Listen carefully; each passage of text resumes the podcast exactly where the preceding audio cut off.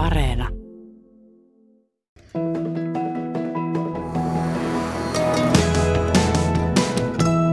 Yle, Radio Suomi. Minä olen Markus Turunen. Mainiota keskiviikkoiltaa. Seuraavat kaksi tuntia vietetään Luontosuomen teemailtaa ja aiheenamme tänään on vastuullisesti vesillä. Vastuullisesti vesillä liikkujia Suomessa on vaikka kuinka paljon, mutta aina saattaa olla jotain sellaista asian kulmaa tai näkökohtaa, jota ei ole itse tai muut eivät ole tulleet ottaneeksi huomioon. On kyse liikkumisesta vesillä tai rannikoilla, saaristossa, järvenrannoilla, niin luontoarvojen huomioon ottaminen on erittäin tärkeä asia. Voit kysellä ja kertoa tänään omia näkemyksiäsi tähän vastuullisesti vesillä teemaan liittyen. Ja meilläpä on aikamoinen kaarti asioita tänään pyörittelemässä Mirja Mismaleeni johdolla. Hyvää iltaa vaan kaikille kuuntelijoille. Ja tosiaan tänään teema, teemana on tällainen vastuullinen vesillä liikkuminen ja ää, puhutaan veneilystä, melomisesta, jopa vaikka suplautailusta tai muusta, muusta sellaisesta liikkumisesta tuolla vesialueiden äärellä tai vesillä erilaisilla menopeleillä. Ja ja kuinka me sitten voidaan minimoida, kun aina kun ihminen missä hyvänsä liikkuu, niin aina siitä jotain jälkiä saattaa sitten jäädä, niin kuinka me voitaisiin liikkua sillä tavalla, että me minimoidaan se meidän vaikutus sitten siellä vesillä. Eli ei häiritä luontoa eikä sitten myöskään muita vesillä liikkujia.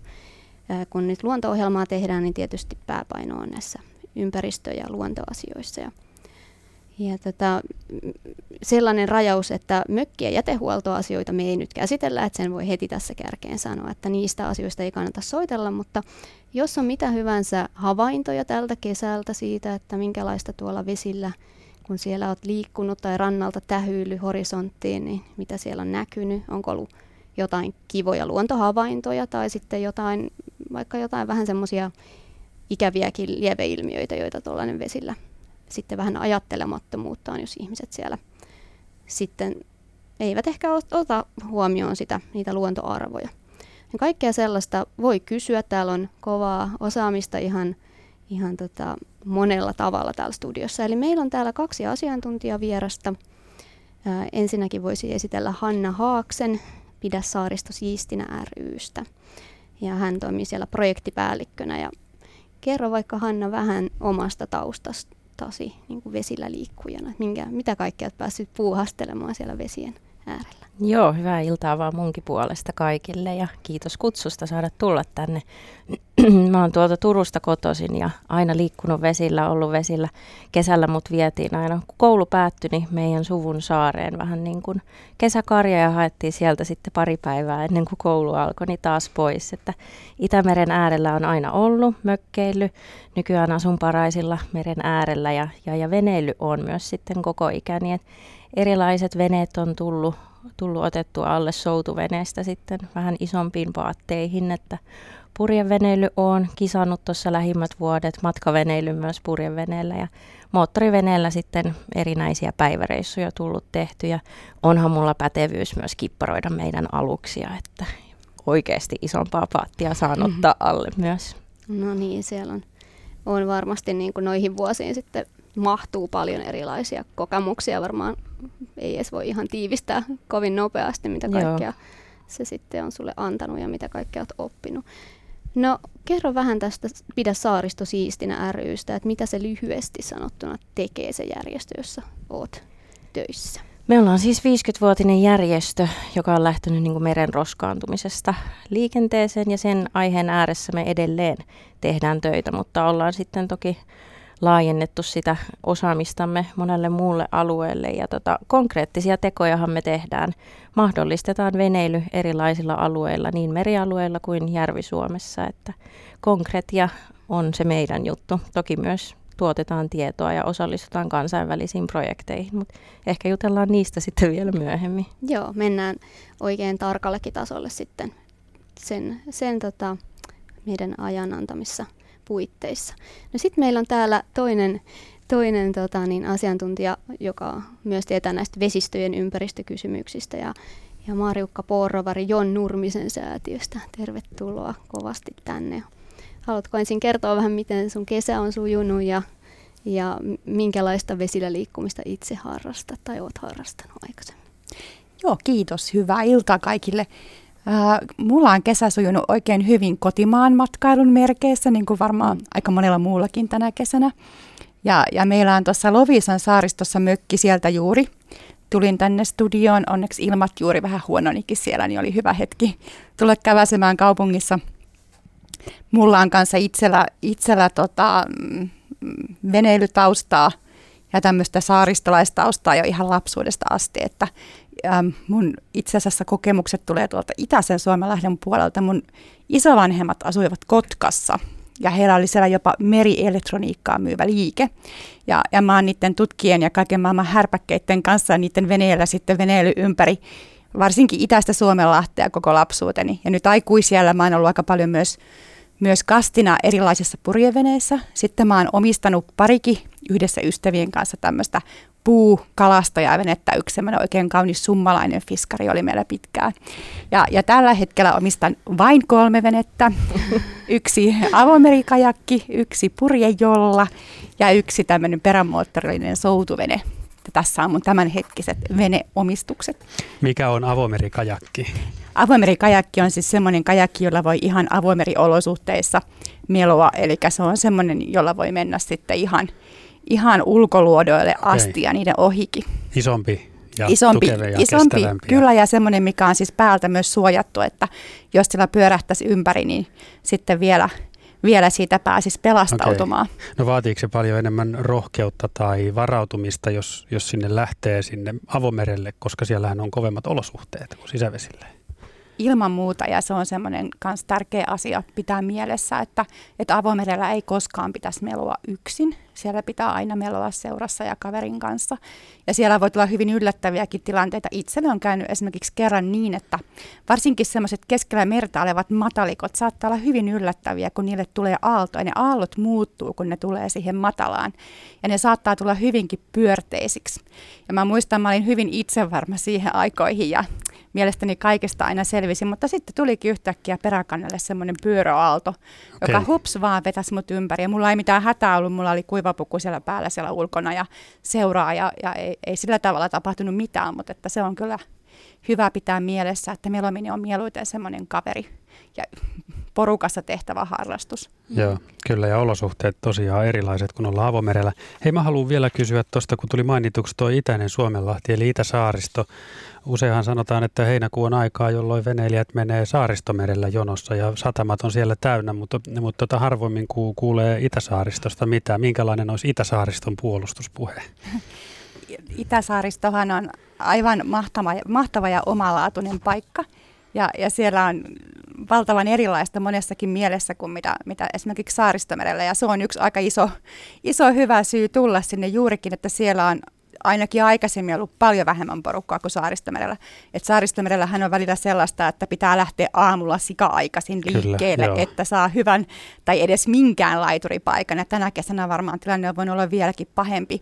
Ja mä oon ajatellut onnellisena, että nyt se on varmaan vähän tasottanut sitä, että myös idässä on nyt ollut ollut enemmän veneilijöitä, koska sielläkin sitten, että ne pysyy ne palvelut ja, ja, ja pysyy se koko infra pystyssä, niin tietenkin edellyttää sitä, että siellä myös on kävijöitä. Ja, mm. ja mä luulen, että tämä ehkä nyt on ollut sitten tämän koronakevään tulosta, että myös siellä on ollut, ainakin muutama tuttu on nyt ollut sosiaalisen median päivityksistä päätellen niin. siellä liikkeellä tänä kesänä. Okay. Missä vaiheessa saaristomereltä, jos lähdetään pohjoiseen, niin se paine alkaa hellittää?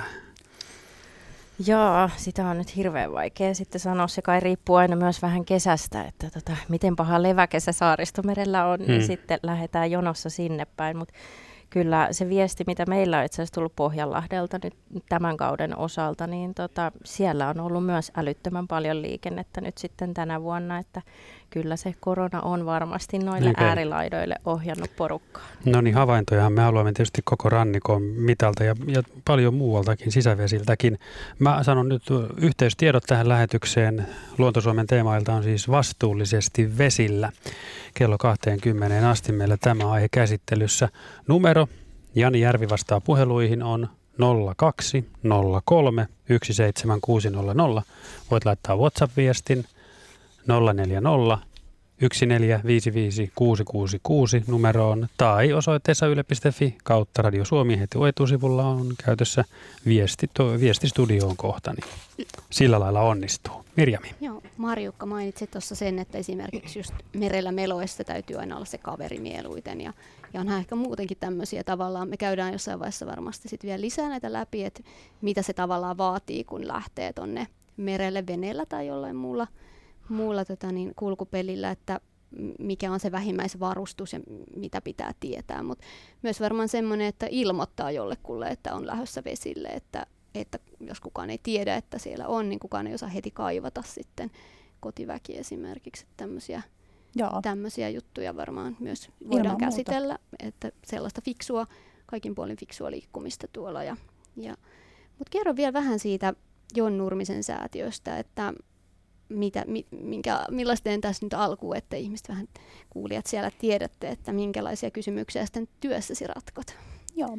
Siis meidän säätiö on perustettu vuonna 1992 ja se on alun perin ollut tämmöinen merikulttuurisäätiö, joka on eh, keskittynyt meren kulttuuriperinnön vaalimiseen varsinkin. Ja se liittyy tähän raumalaiseen nurmisen sukuun, joka sitten jätti perinnöksi ison kasan kaiken maailman, niin kuin itse sanoo, merikrääsää. Eli kaiken maailman kapteenin salonkeja ja sekstantteja ja oktantteja ja, ja, ja tota, myöskin ison kasan meritaidetta, vanhoja merikarttoja. Mutta oikeastaan sitten kun sitä vaalittiin sitä perintöä, niin jossain vaiheessa tuli hirveä turhautuminen meidän Juhan Nurmiselle, joka tätä säätiötä puheenjohtajana johtaa, että, että meri kuolee silmissä, vaikka tässä perintöä kovasti vaalitaan. Ja, ja sen takia 2005 me aloitettiin myöskin meriympäristön suojeluhankkeet. Ja meillä, kuten tuolla meidän sisarjärjestöllä Turussa, niin konkreettia on se avainsana. Eli me, me tehdään hyvin konkreettista suuren mittaluokan työtä nimenomaan ravinnepäästöjen leikkaamiseksi, typpi- ja fosforipäästöjen leikkaamiseksi Itämereen. Ja se, mistä meidät ehkä parhaiten tunnetaan, on, on se, että me on tuolla Pietarissa ja, ja myöskin Laukaajoilla, niin Pietarissa tehtiin jäteveden puhdistamoilla Laukaajoilla tämmöisen ison lannotetehtaan päästön kanssa töitä ää, varsin kovasti tuossa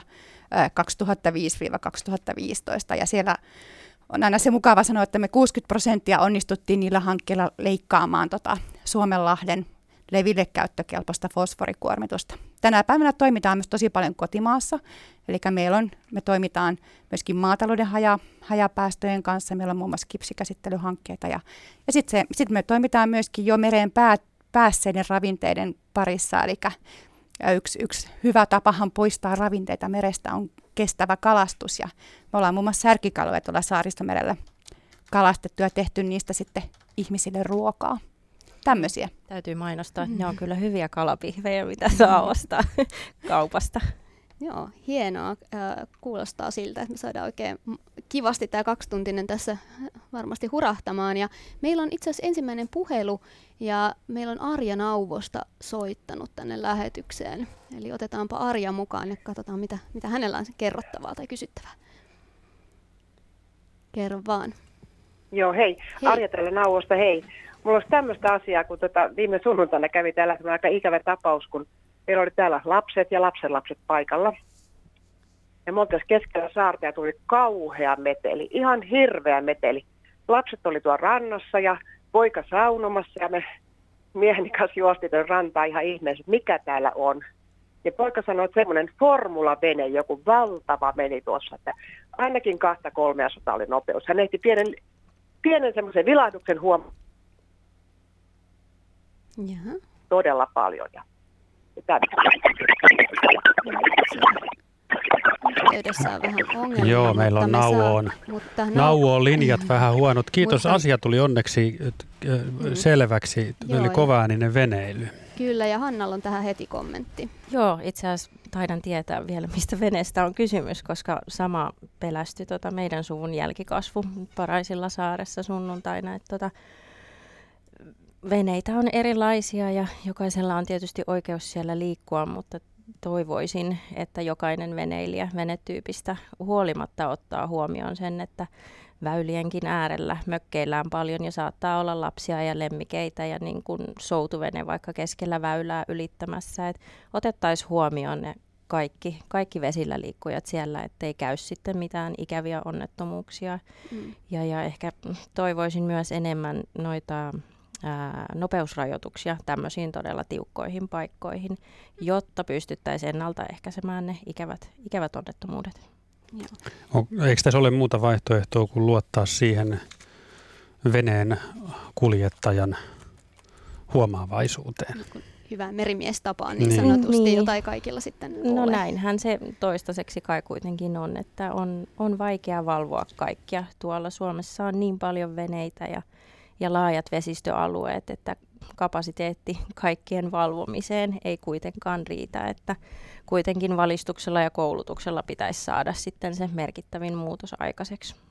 Mitä mieltä muuten olette, että olisiko syytä olla tällainen veneen ajokortti, joka kuitenkin autoilijoiltakin vaaditaan ennen kuin saa lähteä liikenteeseen, niin että olisi joku sellainen vähimmäisvaatimus, joka pitäisi sitten olla hallussa.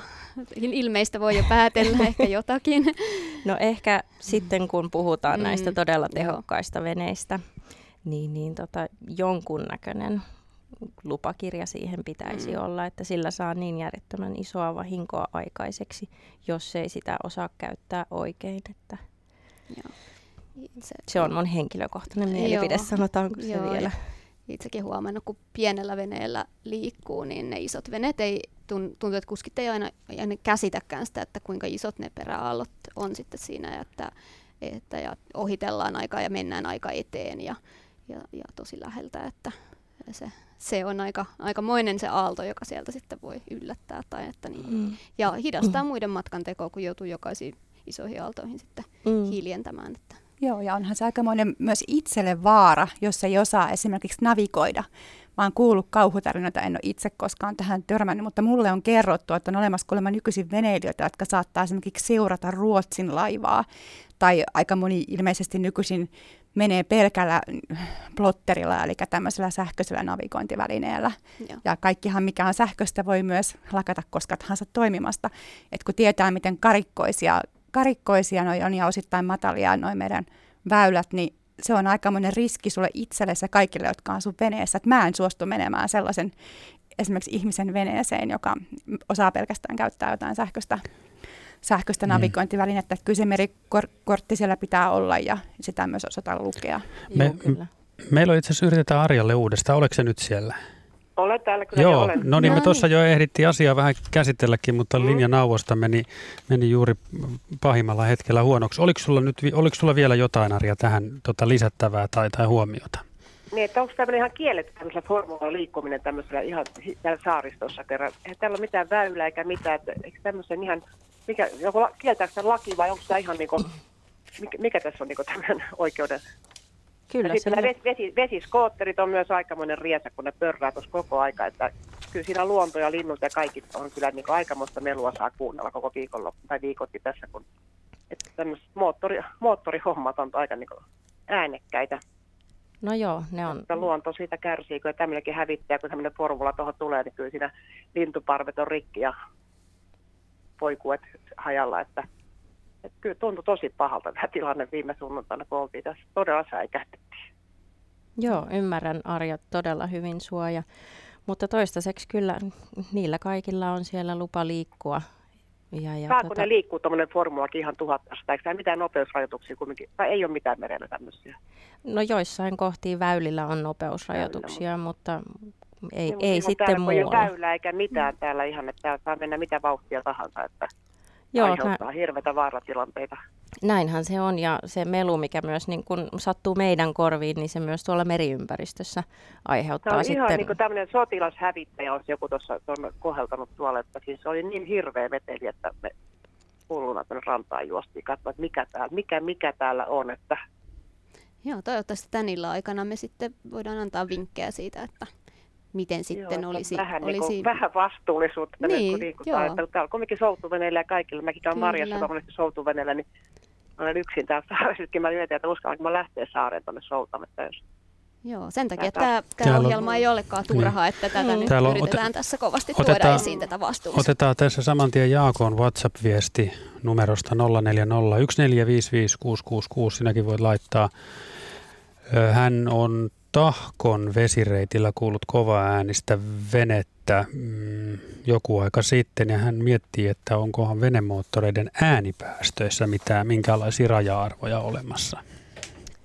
Jaa, nyt en usko, uskalla kyllä lyödä mitään faktaa pöytään, että kyllä Mm. tai ei, mutta tota, tietysti niistä pääsisi eroon, jos siirryttäisiin sähköisiin moottoreihin. Mm. Mutta tietysti se ei ole kaikissa mahdollista. Mutta en tosiaan tiedä tuohon kyllä tai ei vastausta. Niin. Mm. Vaikuttaa, että ei ole, koska ne on kuitenkin saanut, nehän on pitänyt rekisteröidä ja ne on Mm, kuitenkin mm. rekisteröity, että Mm. mitä ilmeisimminkään ei ole. Ja ehkä tämä tämmöinen formula venekulttuuri on nyt semmoinen, mikä voisi ehkä ainakin laittaa miettimään, että olisiko semmoiset sitten jossain vaiheessa tarpeen, jos tällaisia alkaisi olla joka niemessä ja Mm. notkossa, niin kyllä se olisi aika kauheata Kyllä. kaikille muille.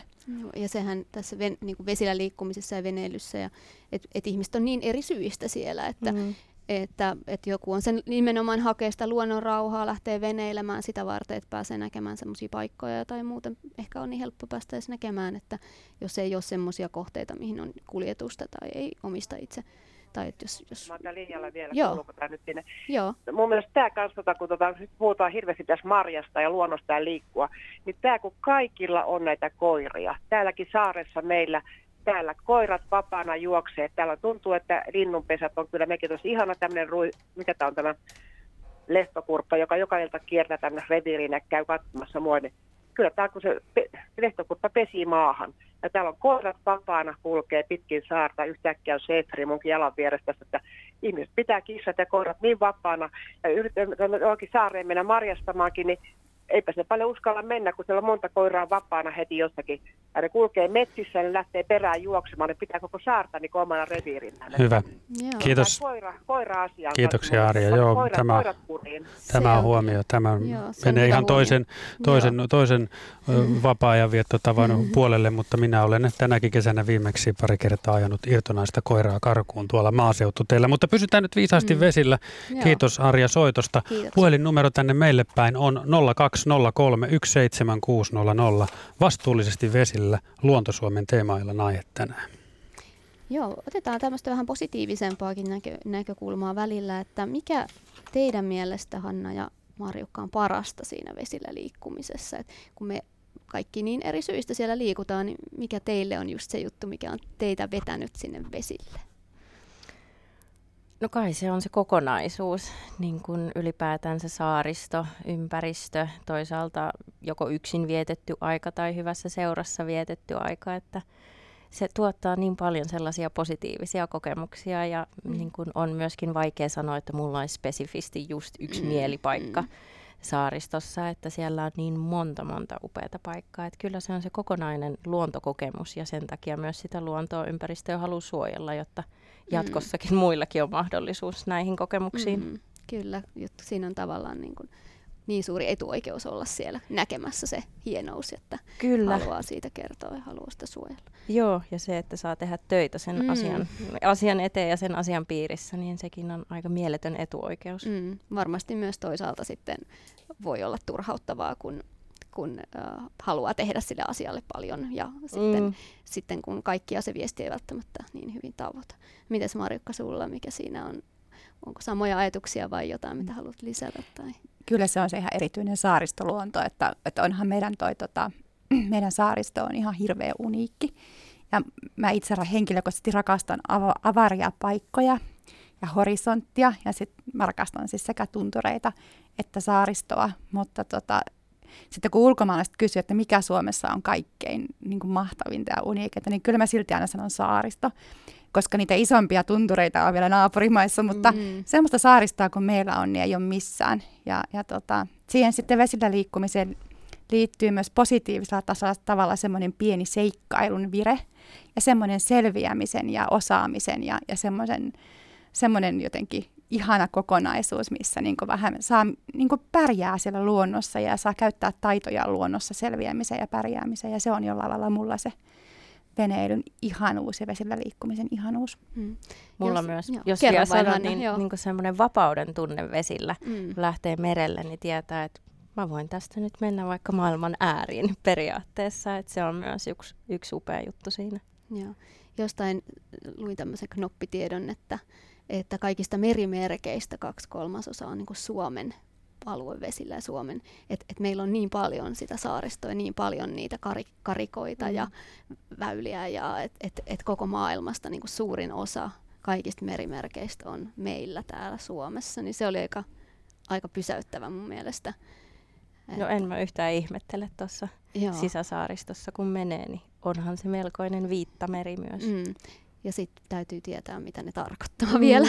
Niin, tämä just, että mä, mä, mä muistan, kun mä kerroin mun hollantilaiselle purjehtivalle ystävälle, että että Suomen saaristossa on paljon semmoisia saaria, retkisaaria, missä sä voit olla ihan ainoa. Sä voit olla niin Robinson Crusoe siellä saarella ihan itseksesi, niin se oli täysin käsittämätön asia hollantilaiselle, kun se maa on niin täyteen asuttu. Ja se selitti jotenkin, että siinä purjehduksessakin on usein semmoista, että voi koskettaa, varmaan ne menee niillä kanaalilla tai jotain, mutta sä voit niin koskettaa naapuri veneen kantta, niin, niin se on se Suomen saaristo on niin uskomaton asia. Yksi Yhdysvalloissa asuva ystävä taas kertoi, että se on hirveän tylsää siellä länsirannikolla Yhdysvalloissa purjehtia, kun eihän siellä voi mennä mihinkään. Sä voit mennä yleislasta rannikkoa, mutta ei siellä ole saaren saarta. Niin se, on se, se saaristo on kyllä semmoinen, semmoinen lahja meillä, että ei sitä mm. ymmärräkään. Joo, yksi tota, tuttava, ulkomainen tuttava sanoi myös, että tämä on ihan kuin metsässä veneilisi, kun koko ajan sä näet varsinkin sisäsaaristossa niin kuin metsää myös, että onhan sekin aika uniikki kokemus. Mähän kohin tässä just ison oivalluksen. Mm. No. Toi, toihan, toihan kuulosti hienolta, että, että tota, toi on niin arvokas verrattuna muihin alueisiin. Joo, ja tätä olin seuraavana aikeissa kysyä, että, että arvostaako suomalaiset teidän mielestä riittävästi tätä saaristoa ja kaikkia meidän upeita sisävesiä, mutta otetaan tähän väliin nyt puhelu. Siellä on Risto Etelä-Konnevedeltä. Hänellä on jotain positiivisia ajatuksia. Terve Risto. No niin, morjesta. Terve, terve. Tervetuloa lähetykseen. No, no joo, olisin tuossa mökkiläisen näkökohdasta, niin antanut, että ollaan Etelä-Konnevedellä mökki oikein, oikein tuota aitiopaikalla, niin paljon on veneliikennettä, mutta tosi positiivinen on, että ei niin minkäännäköistä häiriötä ole. Menee vesijettiä ja menee vaikka minkälaista paattia, mutta tosi valveutunutta porukkaan. Upea kuulla. Joo, sehän on tosi hieno kuulla, että useasti tietysti nostetaan esille näitä ikäviä esimerkkejä, mm. mutta suurin osa veneilijöistä on mm. juuri tämmöisiä riston Joo, kuvaamia. Tänä kesänä, tänä kesänä veneliikenne lisääntynyt ihan huomattavasti ja siinä on vaikka, vaikka minkä näköistä ja aina näitä vesiettiä sorretaan, että pörräävät ja kaikki, mutta tuota, paljon niitä siinä kulkee, mutta ei niistä minkäänlaista häiriötä kyllä. Ei, ei laiturista maalit lähde kyllä, että ajelevat sen verran no eteenpäin. Niin. Kuulostaa mm, hyvältä. Valistus on purrut tai sitten on muuten osaavat jo syn, syntyjänsä sitten niin kuin itse ajatella. Aloja. No niin, kerro vaan. No niin jo. Hä, hä, häipyy johonkin. No se saattaa aina kuuluvuus välillä vähän heijata, mutta Risto Otses, onko sulla ollut mökki kauan siinä aitiopaikalla? No on se nyt vuodesta 67 sillä rannalla ei se sen No niin, eli sulla on aika pitkä näkemys. Ja sanoit, no, että tämä... Asti, mutta onhan tuolla nyt jo, onhan tuolla nyt jo varmaan yksi 40 vuotta, vuotta oltu jo itsekin. Niin, tuota. joo. Mutta tätä huomisi oli, että tänä kesänä on enemmän porukkaa vesillä liikkeellä. On, on ihan huomattavasti jo vesiliikenne kyllä, kyllä nyt lisääntynyt, että onko sitten tämä kotimaan matkailu ja kaikki, mutta siellä on ihan semmoista vierasta vierasta isoa laivaa, mitä ei ole ennen seilannut, niin on, on tosi paljon kulkenut. Joo. Sehän on niin kuin hienoakin, että ihmiset löytää tätä veneilyä ja muuta vesillä liikkumista, on, on, että tosi positiivista. Tosiaan menee vähän kovempikin kulkuisia veneitä, mutta tuota, olen ihan huomannut, että ei häiriötä kyllä ole. Että oikein, no. oikein mukava niitä katella on. Joo, sehän on myös yksi harrastus, että voi sieltä yrittää bongailla vaikka niin kuin erilaisia no joo, se on veneitä ja Isonjärven rannalla etuoikeus, että jos on Lammenrannalla kuin mökki, niin ei sille nyt varmaan kovin monta, monta isoa laivaa mm. kulje, mutta tuota Etelä-Konneve on ihmiset näköjään löytäneet. Joo, ja vilkuttavatko sieltä sitten veneistä no, ja vesijäteistä teille rannalle? Joo, ei tuolta nyt nyrkkiä kukaan Hyvä, eikä ole tarvinnut sinne päin puida nyrkkiä myöskään.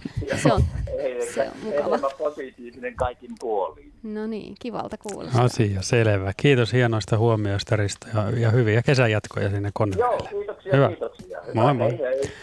020 0203 17600. Puhelinnumero tänne Luonto Suomen viisaasti vesillä iltaan. No, mitä sanoisitte, että tästä nyt tuli täm, tämmöistä tosi positiivista viestiä, mutta onko te, teidän, niin kuin, että kun just kerroitte, että ulkomaalaisille tuttaville olette vaikka kertonut Suomen saaristosta, ja onko teillä semmoinen olo, että sit suomalaiset itse niin osaisi arvostaa tätä meillä, meidän näitä saaria ja järviä, ja aina puhutaan koulussakin, että tuhansia järvien maa, mutta nä, osataanko me arvostaa näitä oikeasti, ja näkyykö se jotenkin se, että arvostetaan tai ei, että, niin kuin, Marjukka. Kyllä mulla on sellainen kokemus, että suomalaiset arvostaa valtava, valtavasti omaa vesiluontoaan. Joo. Ja, ja tota, se näkyy mu- muun muassa siinä, että paitsi että esimerkiksi meidän säätiön perustajat on, on veneilijöitä, niin, niin myöskin tosi paljon niin meidän säätiön työn tukijoista on veneilijöitä.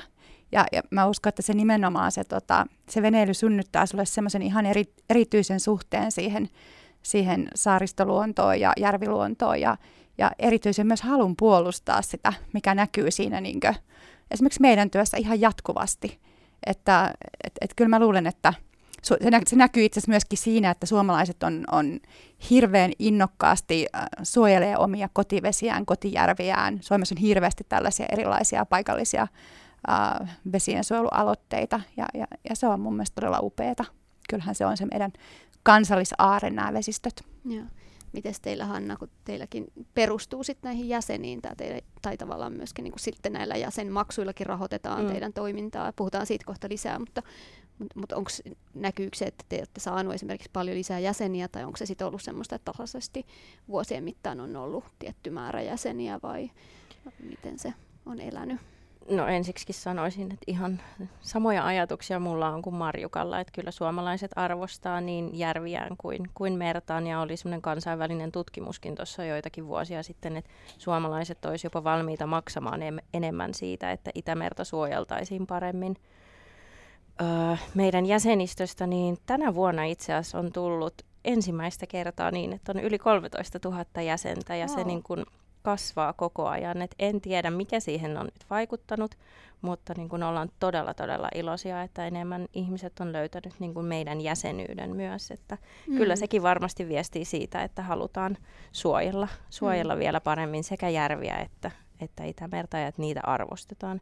Kyllähän kuitenkin niitä vesistöjä on niin paljon, että jollakin, tai tota, jokaisella on joku kosketuspinta johonkin mm. vesistöön, jota halutaan vahvasti suojella. Ihan varmasti. Meillä olisi taas siellä puheluja, nyt olisi Timo Helsingistä ja nyt sitten mennään tuonne veneliikenteen vastuullisuudesta. Nyt puhutaan sitten ilmeisesti vuokraveneilystä. Ja onkin ajankohtainen. Terve Timo, ootko linjoilla? Sitten kaikkiaan. Ja se on semmoinen, että niin, mulla on tota noin, niin, kerättynä noita löytöpalloja. Ja niitä mä lyön tuossa, en ole kolppari ollenkaan. Timo, Mutta niin. niin. aloitetaan alusta. Sulla on siis jotain, joku niin kuin, vuokraveneiden kuljettajiin liittyvä kommentti. Ole hyvä.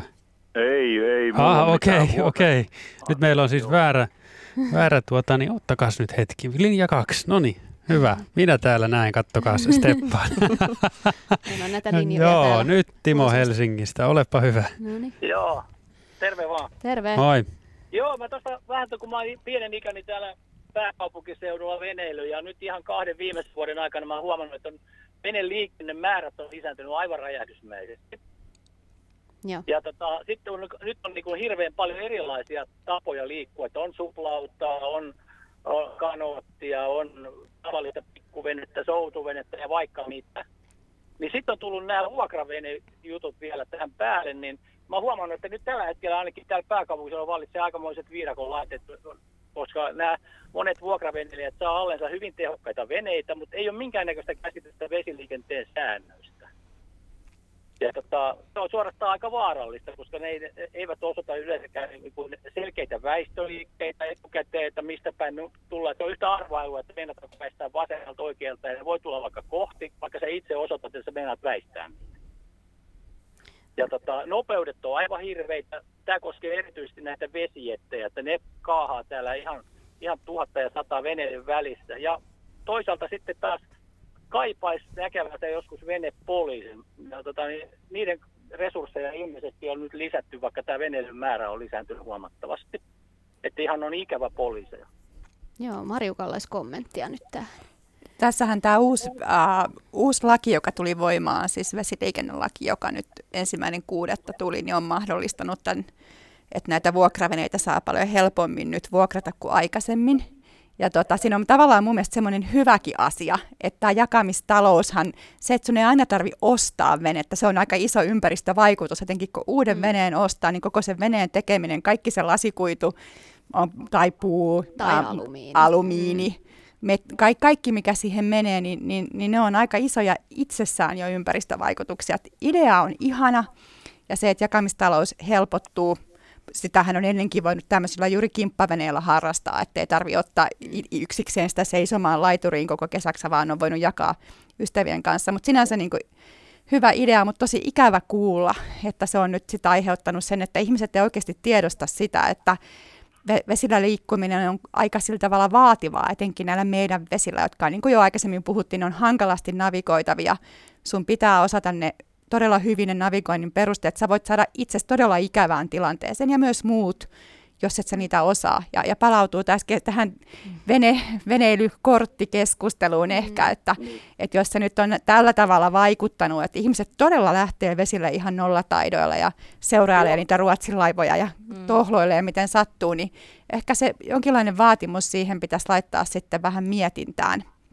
Joo, kyllä tämä mun mielestä olisi kyllä aika hyvä keksintö sen takia, että, että kun tosiaan niin kuin se, mitä enemmän sitä veneliikennettä on, niin se vaativampaa se on. Koska siellä on sitä, pitää olla silmien selässä, joka puolelta voi kyllä. tulla takaa ohi kova. Ja ylinopeudet on yksi semmoinen, mikä pitää saada ehdottomasti kuriin, koska ainakin täällä Helsingissä painetaan ihan päätä pahkaa. Joo, joo siis vuokra... Että, niin kuin, aika, aika hurjaa. Että ihme, ihme, että ei ole tapahtunut vielä vakavampia yhteen, yhteenajoja täällä Helsingin alueella, kun tämä on kuitenkin aika kapeat vedet. Ja sitten kun ajetaan kuitenkin väärältä puolelta merimerkkejä, kun ei tiedetä mitä ne on, niin se, se on niin kuin, jotenkin mä itse kokeneen, että on niin kuin veden, vesillä liikkujana, niin mä koen oloni aika turvattomaksi tällä hetkellä tietyllä alueella. Toi on no. tietysti tosi ikävä kuulla, että nämä lieveilmiöt on näin, näin niin kuin ikäviä. on just tämä, että että kynnys lähteä sinne on ehkä vähän liiankin alhainen. Mm. Lähtökohtaisesti mä ajattelen, että se on hyvä, että me saadaan ihmisiä sinne vesille enemmän, Joo. jotta saadaan enemmän niitä luontokokemuksia, mutta kyllä kuitenkin pitää mennä turvallisuus edellä, että jos tosiaan tämä tämä kehitys jatkuu, niin ehkä, ehkä se ajokorttikeskustelu tulee taas ajankohtaiseksi. Mm, Joo, ei mulla tässä muuta kommentoitavaa.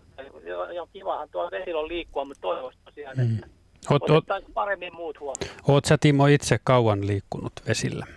Ihan, mä oon jopa nukkunut lapsena päiväunet ja avoveneen okay. pohjalla, koska mä en muualla suostunut nukkumaan. Okay. Lähti, o, oot sä, missä sä oot tänä kesänä käynyt? No itse asiassa mä pyörin aika tässä lähivesillä, eli kun mä harrastan tota urheilukalastusta yhdellä vavalla väkäsettömillä koukuilla, eli mä en, mä en vaan havota kaloja. Mä pyydän nyt tällä hetkellä kuhaa, jota vaihtelevalla menestyksellä. Tänä vuonna ehkä vähän huonommin. En muuten tiedä, tähän ehkä teistä joku voi vastata, että mitenkä tota, niin tämä vilkas vesiliikenne esimerkiksi tämmöisellä kuhalahdella, niin häiritseekö se näiden kalojen kylkiaistia?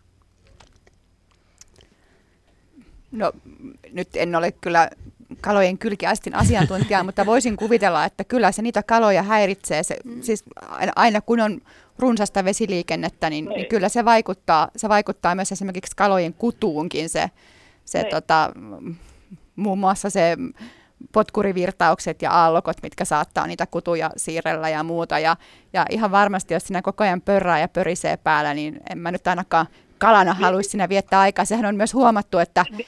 Kalat, kaloihinhan vaikuttaa siis vedenalainen melu, ja se on yksi asia, mitä nyt tutkitaan.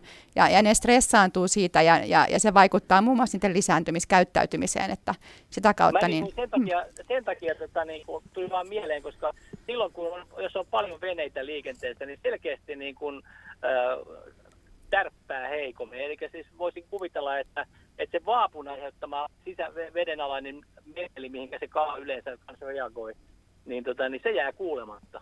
Joo.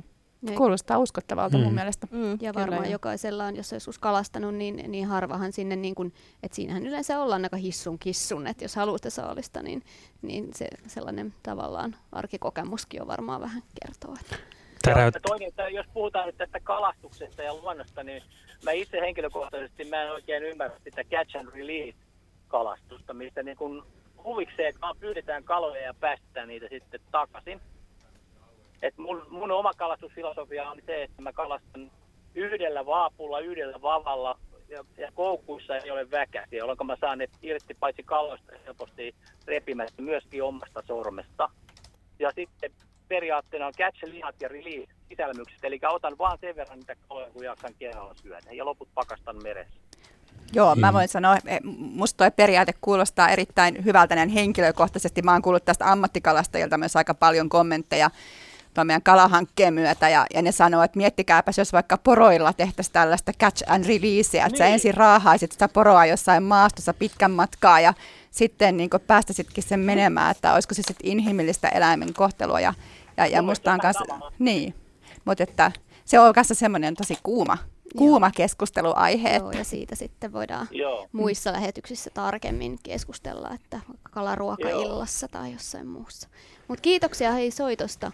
Joo, oli, oli hyvät. Hyvää ilaa ja tuota, on kivoja ohjelmia. No, niin, kiva kuulla. Ja... Kiva. Yes. Joo, hyvää Näin. kesää. Moi moi. Marjukalta voisin kysyä seuraavaksi, kun hän nyt jos aloittaisi vähän puhumaan niistä ja hankkeista, niin kerrotko vähän näistä Jon Nurmisen säätiön käynnissä olevista tai aikaisemmista hankkeista, että toi kuulosti mielenkiintoiselta, niin minkä tyyppisiä ne on, on sitten, mitä te teette? No se on ehkä se perinteinen, mistä meidät tunnetaan, on se, että me on tehty hyvin pitkään kunnalliset jäteveden puhdistamoilla nimenomaan fosforin poiston tehostamista, ja se on semmoinen, mitä me on tehty siis Venäjällä ja Valko-Venäjällä ja Puolassa ja Baltian maissa, ja se on oikein semmoinen, mitä me tehtiin ihan, ihan pelkästään kymmenen vuotta, koska se on niin hirveän kustannustehokas tapa vähentää päästöjä. Mutta sitten me on tehty myös teollisen kuormituksen kanssa, kanssa töitä, ja yksi hyvä esimerkki siitä on just tämä lannoteteollisuus, joka siellä se meidän työ alkoi Venäjällä, mutta tällä hetkellä me esimerkiksi tutkitaan ja koitetaan vähentää vähentää lannotelaivausten kuljetuksia, näitä lannotelaivausten aiheuttamia ravinnepäästöjä koko täällä Itämeren alueella. Ja se on itse asiassa aika merkittävä päästölähde, mitä jo aikaisemmin oikeastaan tiedetty. Joo. Ja maatalouspuolella niin, niin meillä on tosissaan käynnissä tässä Vantaajoella semmoinen iso peltojen kipsikäsittelyhanke. Me on tätä peltojen kipsikäsittelyä aktiivisesti koitettu tuoda tuoda vesiensuojelumenetelmänä niin kuin käyttöön jo vuodesta 2015 ja ollaan tosi iloisia, että Saaristomerellä alkaa nyt valtiorahoituksella erittäin iso, iso hanke, jossa tota, noin kipsi käsitellään jopa 50-80 000 hehtaaria peltoja. Ja, ja tota, näiden lisäksi, niin kuin mä sanoin, niin me sitten jo mereen päätyneitäkin ravinteita yritetään poistaa. Ja siinä se kaikkein helpoin perinteinen tapa on, on, on tosissaan kestävä kalastus – ja, ja, ja särkikaloja ollaan nyt hoitokalastettu vuodesta 2005 tuolla, tuolla uh, Saaristomeren alueella. Ja siinä kävi sitten niin hauskasti, että ruotsalaisethan innostuivat tästä samasta ideasta. Ja kerrankin on tämmöinen, että me ollaan sitä samaa ideaa nyt sitten laajentamassa Ahvenanmaalle ja Ruotsiin. Eli kerrankin niin, että Suomessa tehtiin jotain ensin ja no niin. sitten me viedään sitä nyt Ruotsiin. Ja, ja tota, toinen, toinen, mitä me ollaan nyt aloittamassa itse asiassa juurikin, on, on, on rannikkoruokojen ää, hyötykäyttö, eli taaskin se on tapa, millä voidaan poistaa ää, mereen jo päätyneitä ravinteita ja, ja niistä voidaan tehdä muun muassa kasvualustoja, jolla voidaan korvata turvetta, joka on sitten taas hyvin ilmasto- ja vesistö kuormittavaa. Ja Sitten, sitten meillä on vielä semmoinen hyvin innovatiivinen hanke, missä me kokeillaan tällaisia ihan uudenlaisia, vähän niin kuin pellepeloton innovaatioita, nimenomaan mereen jo päätyneiden ravinteiden ja sisäisen kuormituksen leikkaamisessa. Ja siinä me muun muassa tänä tänä kesän alussa niin tuolla Naantalin Kolkanlahdella niin tehtiin tämmöinen yhden merenlahden äh, kalkkikivikäsittely, jolloin helikopterista levitettiin kalkkikiveä sen lahden pohjaan. Se on tämmöinen hyvin rehevöitynyt lahden pohja ja me koitetaan nyt sitoa se ravinne, joka sieltä pohjasta muuten aina tulee sitten taas äh, rehevöittämään sitä merenlahtea, niin katsotaan toimisiko tämmöinen, tämä on tämmöinen ruotsalainen innovaatio, mikä on siellä kehitetty Joo. Tukholman yliopistossa. Täm, tämmöistä, eli maalla ja merellä mm. kaikkia rehevöitymisen väh- niin, jo jopa ilmassakin. Joo. Ja mutta se on niinku kiva tämmöiselle yksittäiselle vesillä liikkujallakin tietää, että, että vaikka me nyt tässä lähetyksessä yritetään sitten jatkossa ja niin kuin tavallaan keskittyä siihen, mitä jokainen meistä voi tehdä ja semmoisia yksilön konkreettisia tekoja. Ihan semmoinen retkeilijä, joka lähtee sinne sinne saareen vaikka retkelle, miten hän voi niin kuin miettiä vaikka, että ei tulisi roskia. Mutta on tavallaan myös kiva tietää, että tämä ei ole täysin niin kuin yhden yksittäisen ihmisenkään hartioilla, vaan että tä, tätä niin kuin tehdään tämmöistä työtä niin kuin isoissa järjestöissä ja ja vaan Hanna. Niin ei siis mä ehkä korostaisin mm. just sitä, että niitä toimenpiteitä tarvitaan joka tasolla. Kyllä. Eli ihan niin kuin jokaisen niin. tarvitsee niitä tehdä, Kyllä. mutta sitten tarvitaan näitä todella ison tason toimenpiteitä. Kyllä. Kaikkia tarvitaan Kaikkia kyllä tarvitaan, näihin talkoisiin. Se, joo, mutta se ei ole vain niin kuin, kun monissa, monissa asioissa tuntuu, että kaikki vaan sysätään sen yksittäisen ihmisen harteille, niin se on hienoa, että, että se ehkä voi kannustaa myös tekemään semmoisia omia hyviä valintoja, koska, koska tietää, että ei ole yksin pienenä ihmisenä siinä tekemässä niitä. Mä voisin kysyä sitten Hanna sulta, jatketaan kohta tuossa, kun merisää tulee ihan pian ja kuunnellaan se tarkasti, niin kuitenkin jo vähän voitaisiin puhua siitä, että, että millaisilla erilaisilla alueilla pitäisi saaristo siistin ry sitten toimii. Meidän toiminta on lähtenyt saaristomereltä, mutta nykyään me toimitaan sitten Itäisellä Suomenlahdella, Pohjanlahdella ja sitten isoilla järvillä, Saimaa, Päijänne ja sitten myös tuolla Tampereen alueella, että se toiminta on vähän ehkä erilaista siellä Järvi-Suomessa, että siellä se on enemmän puuhuoltoa, huussien huoltoa ja niin kuin vähän ehkä vähemmän jätehuoltoa, kun sitten taas merialueilla se painottuu enemmän jätehuoltoon, kelluviin imutyhjennysasemiin, mitkä on sitten taas meidän ase rehevöitymistä vastaan, että mahdollistetaan se, että veneilijä voi toimia oikein ja pistää ne vessajätteet sitten oikeaan paikkaan ja saadaan ennaltaehkäisty ne ravinnepäästöt. Et erilaisia toimia eri alueilla. Saaristomereltä tosiaan se kaikki lähti vuonna 1969. Ja eikö näillä asemilla ole tämä nimi Roope, Roope-asemia, joita sitten perustetaan ympäri joo, Suomea? Joo, Roope-asema tarkoittaa yleensä mm. siis semmoista paikkaa, jossa on jätepiste ja huussi. Et imutyhjennysasemat on sitten näitä veneilijöiden vessajätekeruuasemia, mitkä on kelluvia ja niitä on noin 30 ympäri Suomea. Joo, löysin sellaisen kartankin näistä tämmöisen, mistä voi sitten tarkistaa lähimmän roopeaseman sijainnin. Ja yksi vastuullisuuteen liittyvä juttuhan on se, että ennen sinne vesille lähtöä sitten tarkistaa säätilanteen, että, että toivottavasti nyt sitten mahdollisimman moni, moni, joka on aikeissa lähteä, niin kuunteli tuossa äsken sitten merisäätä. Ö, Hanna, haluat vielä vähän tarkentaa noita teidän järjestön, eli Pidäs Saaristo Siistinä ryn projekteja, että mitä te teette? Niin, oikeastaan haluaisin jatkaa siihen, mitä Marjukka kertoi, mitä heidän säätiö tekee niin kuin rehevöitymisen saralla, niin me tehdään veneilijöiden kanssa sitä, että meillä on noita kelluvia imutyhjennysasemia ja yksi kiinteäkin imutyhjennysasema. Niitä on tosiaan se 30 ympäri Suomen vesistöjä ja niillä me halutaan tarjota veneilijöille mahdollisuus toimia oikein, eli jättää ne vessajätteet sitten näihin keruasemille. Ja yksi tämmöinen asema, mikä meillä on Jurmossa, se kerää, keräsi viime vuonna yhdeksän kuutiota sitä itseään. Ja se, että jos se olisi päätynyt vesistöön, niin siitä olisi tullut noin 4500 kiloa levää.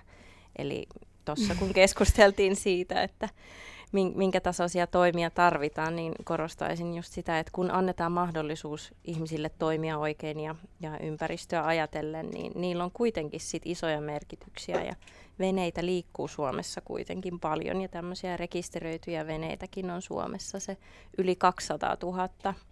Niin, niin tota, kun miettii sitä mm. määrää vessalietettä, mitä niistäkin tulee, niin se on jo merkittävä juttu. 4500 kiloa vastaa suunnilleen norsun, norsun painoa, niin. että siitä voi Kyllä. Niin havainnollistaa myös. Kyllä, ja se oli vain yksi asema. Se oli vain yksi asema. Eli huikeeta työtä teette kyllä. Kyllä. Aslak Perämeren pohjukasta. No niin, tervetuloa Aslak lähetykseen. No niin, kiitoksia, iltaa. Iltaa, ilta. Joo, tässä päivän mittaan tuossa ajellut autolla muutama sata kilometriä kuunnellut tuota, tätä tienvarsi ros- roskaamista ja tuota, nyt oli sitten mieleen, mieleen tämä meren, meren roskaaminen täällä ylhäälläkin. Ja juuri siitä Nää, me tuota... haluamme keskustella seuraavaksi, että olet niistä lukenut ajatuksemme. Kerro vaan. Joo, tuota, liikuskelen tuossa kesäisin veneille tuossa Simojoki suulla, siellä on hieno saaristo meillä kymmenien, kymmenien saarten ryhmä. Muun muassa, tuohan tässä saaria tietenkin Kemikin asti, mutta tota, minun reviri pyörit tuossa Simojokisuulla ja siellä kesäisin kalastelen jonkun verran ja sitten marjastellaan siellä ja syksyllä käydään jahissa. Jahissa, niin tota, se valtava määrä meren tuomaa muovia mm. eri muodoissaan, pulloa, purnukkaa, öö, köysiä, tyroksia, foamia. Kyllä. Se, se, on, se on hurja määrä, määrä mitä, mitä saarten rannoille kertyy kesäaikana tämä muovia. Tämä on tietenkin se on yleismaailmallinen ongelma.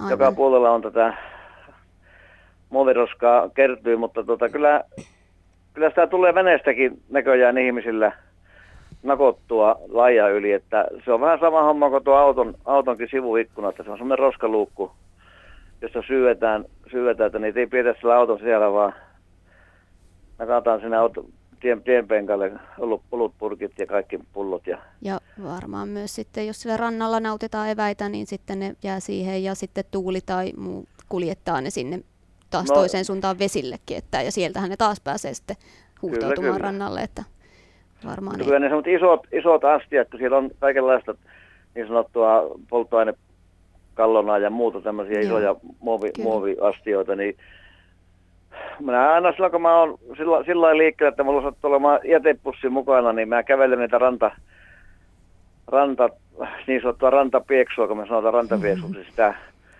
sitä tota, veden tuomaan läjää siellä risukossa, minkä se kertyy, minkä se jää sitten makaamaan se, se tuota roska, niin tota, siinä hyvin äkkiä tuommoinen iso jätesäkki kertyy täyteen tavaraa, kun pikkusen muutama sata metriä kävelee ja yritetään siivota niitä. Että tämä on semmoinen, semmoinen tota, ikuinen ongelma tietenkin, että, mutta mm. ei se kuitenkaan parane muuten kuin ihmisiä vaan pitää niin muistuttaa, että, että mm. tota, pitäisi viedä roskat kotiin ja kotiin eikä heitellä ja yli niitä. Ja nyt sinulla on niinku oikeus tässä tavallaan valittaakin, kun itse sitten keräilet niitä roskia, että teet tälle asialle jotain, että nyt no soitit tänne ja vielä keräiletkin niitä roskia, muiden jättämiä no roskia. Joo, että mä, sitten on niinku ros... oikeus valittaakin tavallaan erityisesti vielä tästä asiasta. Joo, no minä olen semmoinen roskaroope, että minä tahan niinku siivota vähän, vähän kaikenlaisia paikkoja. No niin, se on. Tienvarsia ja, mm. ja tuota, tuntureita ja no niin. tunturijärvien rantoja ja jokirantoja, että että se on niin pahan näköistä, kun, kun mm. tota, semmoinen tavara, mikä ei kuulu sinne, niin mm. sitä, sitä kyllä löytyy valtavasti tänä päivänä. Ja kuntokin jopa voi kohota tässä blokkaamisessa, no, jopa, vai miksi sitä nykyään jopa sanot? sekin, kyllä kyllä. Ki, joo. Mutta tämä, en, tiedä, en tiedä lääkettä, mikä siinä olisi sitten, mutta mutta ainakin valistus on semmoinen, mitä pitäisi harrastaa. Kotikasvatus. Ja täältä Hannalla no, taitaa no. Olla, olla keinoja. Joo, ensiksi Aslak, kiitos sulle, että sä siivoat niitä sieltä, että sehän on niin kuin iso ympäristöteko on sitten veden ääressä tai metsässä ja sitten sun täytyy hei raportoida ne meidän Siistibiitsi-ohjelmaan, joka on just sinun kaltaisille tarkoitettu, että me halutaan kansalaishavaintoja siitä, että paljonko löytyy roskaa ja mistä löytyy roskaa, eikä ole väliä, että onko sitten vesistön mm, äärellä vai mm. ei. Näitä no minä yleis- raportoin, tuossa, tuossa kesällä raportoin tuota, tuota käsivarresta tähän enontekijöläislehteen pikkujutuun, kun tuota, mä siinäkin pyöriskelen kesällä aika paljon tuolla käsivarressa ja mulla on semmoinen kilometrin pätkä sitä, sitä maantietä, mikä menee Kilpisjärvelle.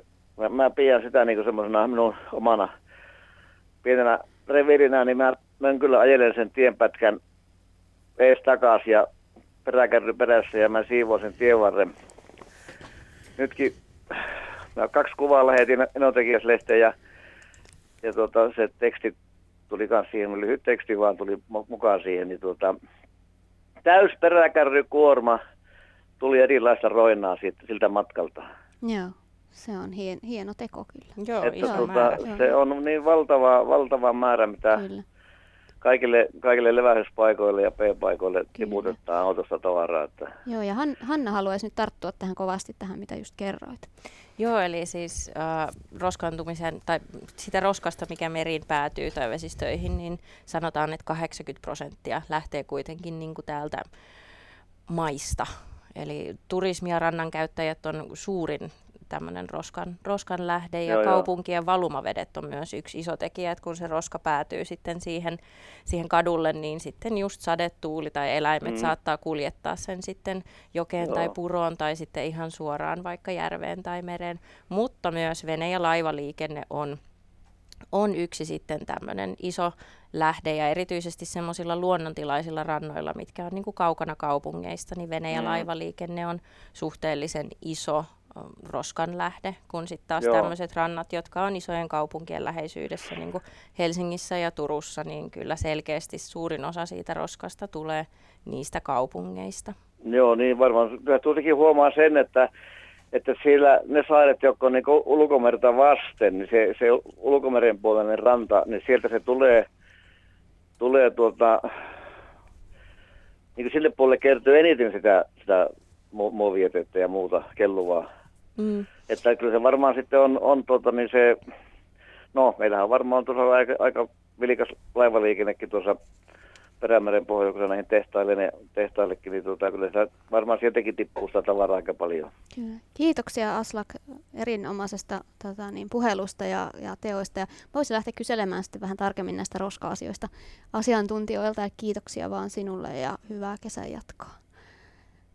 Ää, minkälaiset roskat sitten, kun tässä nyt mainitsi Aslakkin todella monen, niin kuin laidasta laitaan tätä roskaa, niin minkälaiset roskat on erityisen haitallisia, jos miettii niin kuin ympäristön kannalta, eläinten kannalta tai, tai veden, veden vai jonkun kemian kannalta? Niin, no ei varmaan kenellekään tule yllätyksenä, että muoviroskathan Mm. on ne haitallisimmat niin kuin tämmöisistä roskista, mitä me pystytään näkemään ja koskemaan. Että sitten kemiallinen taakka mereen on sitten vielä tietysti eri asia, mutta muovi, koska se on pitkäikäistä, se voi matkustaa pitkän matkan mm. muovissa itsessään. On aineita, jotka on haitallista ympäristölle, mutta sitten muovi myös toimii pesusienen lailla, että se imee itseensä meressä jo valmiiksi olevia ympäristömyrkkyjä ja sitten taas niin kun hajotessaan pienemmäksi ja pienemmäksi saattaa päätyä sitten ravintoketjuun. Siitä nyt ei ole vielä sitten ihan niin hirvittävästi tutkimusta, että pystyisi sanomaan, että se päätyisi vaikka ihmisen lautaselle, mutta tämmöisiä skenaarioita myös jotkut on maalailleet, että muovi kyllä pitkäikäisyytensä vuoksi, mutta haluaisin myös sitten sen sanoa, että eihän se muovi itse sinne niin kuin päädy sinne päädy. vesistöön Mm. tai ympäristöön, että kyllä se on aina yksilö, ihminen, jonka takia se sinne päätyy, että muovi myös mahdollistaa paljon meille, että ei, niin kuin, ei Mm. saa tehdä muovista kuitenkaan niin kuin, Sitä pahista. Niin, Niin. Että se, Mm. se mahdollistaa muun muassa modernin lääketieteen. Kyllä, ja monia Mm. asioita on ihan järkeväkin pakata muoviin, että se Joo. On, niin Vähentää kuin ruokahävikkiä niin. ja tämmöisiä asioita, mutta se pitää vaan loppukäsitellä oikein. Joo.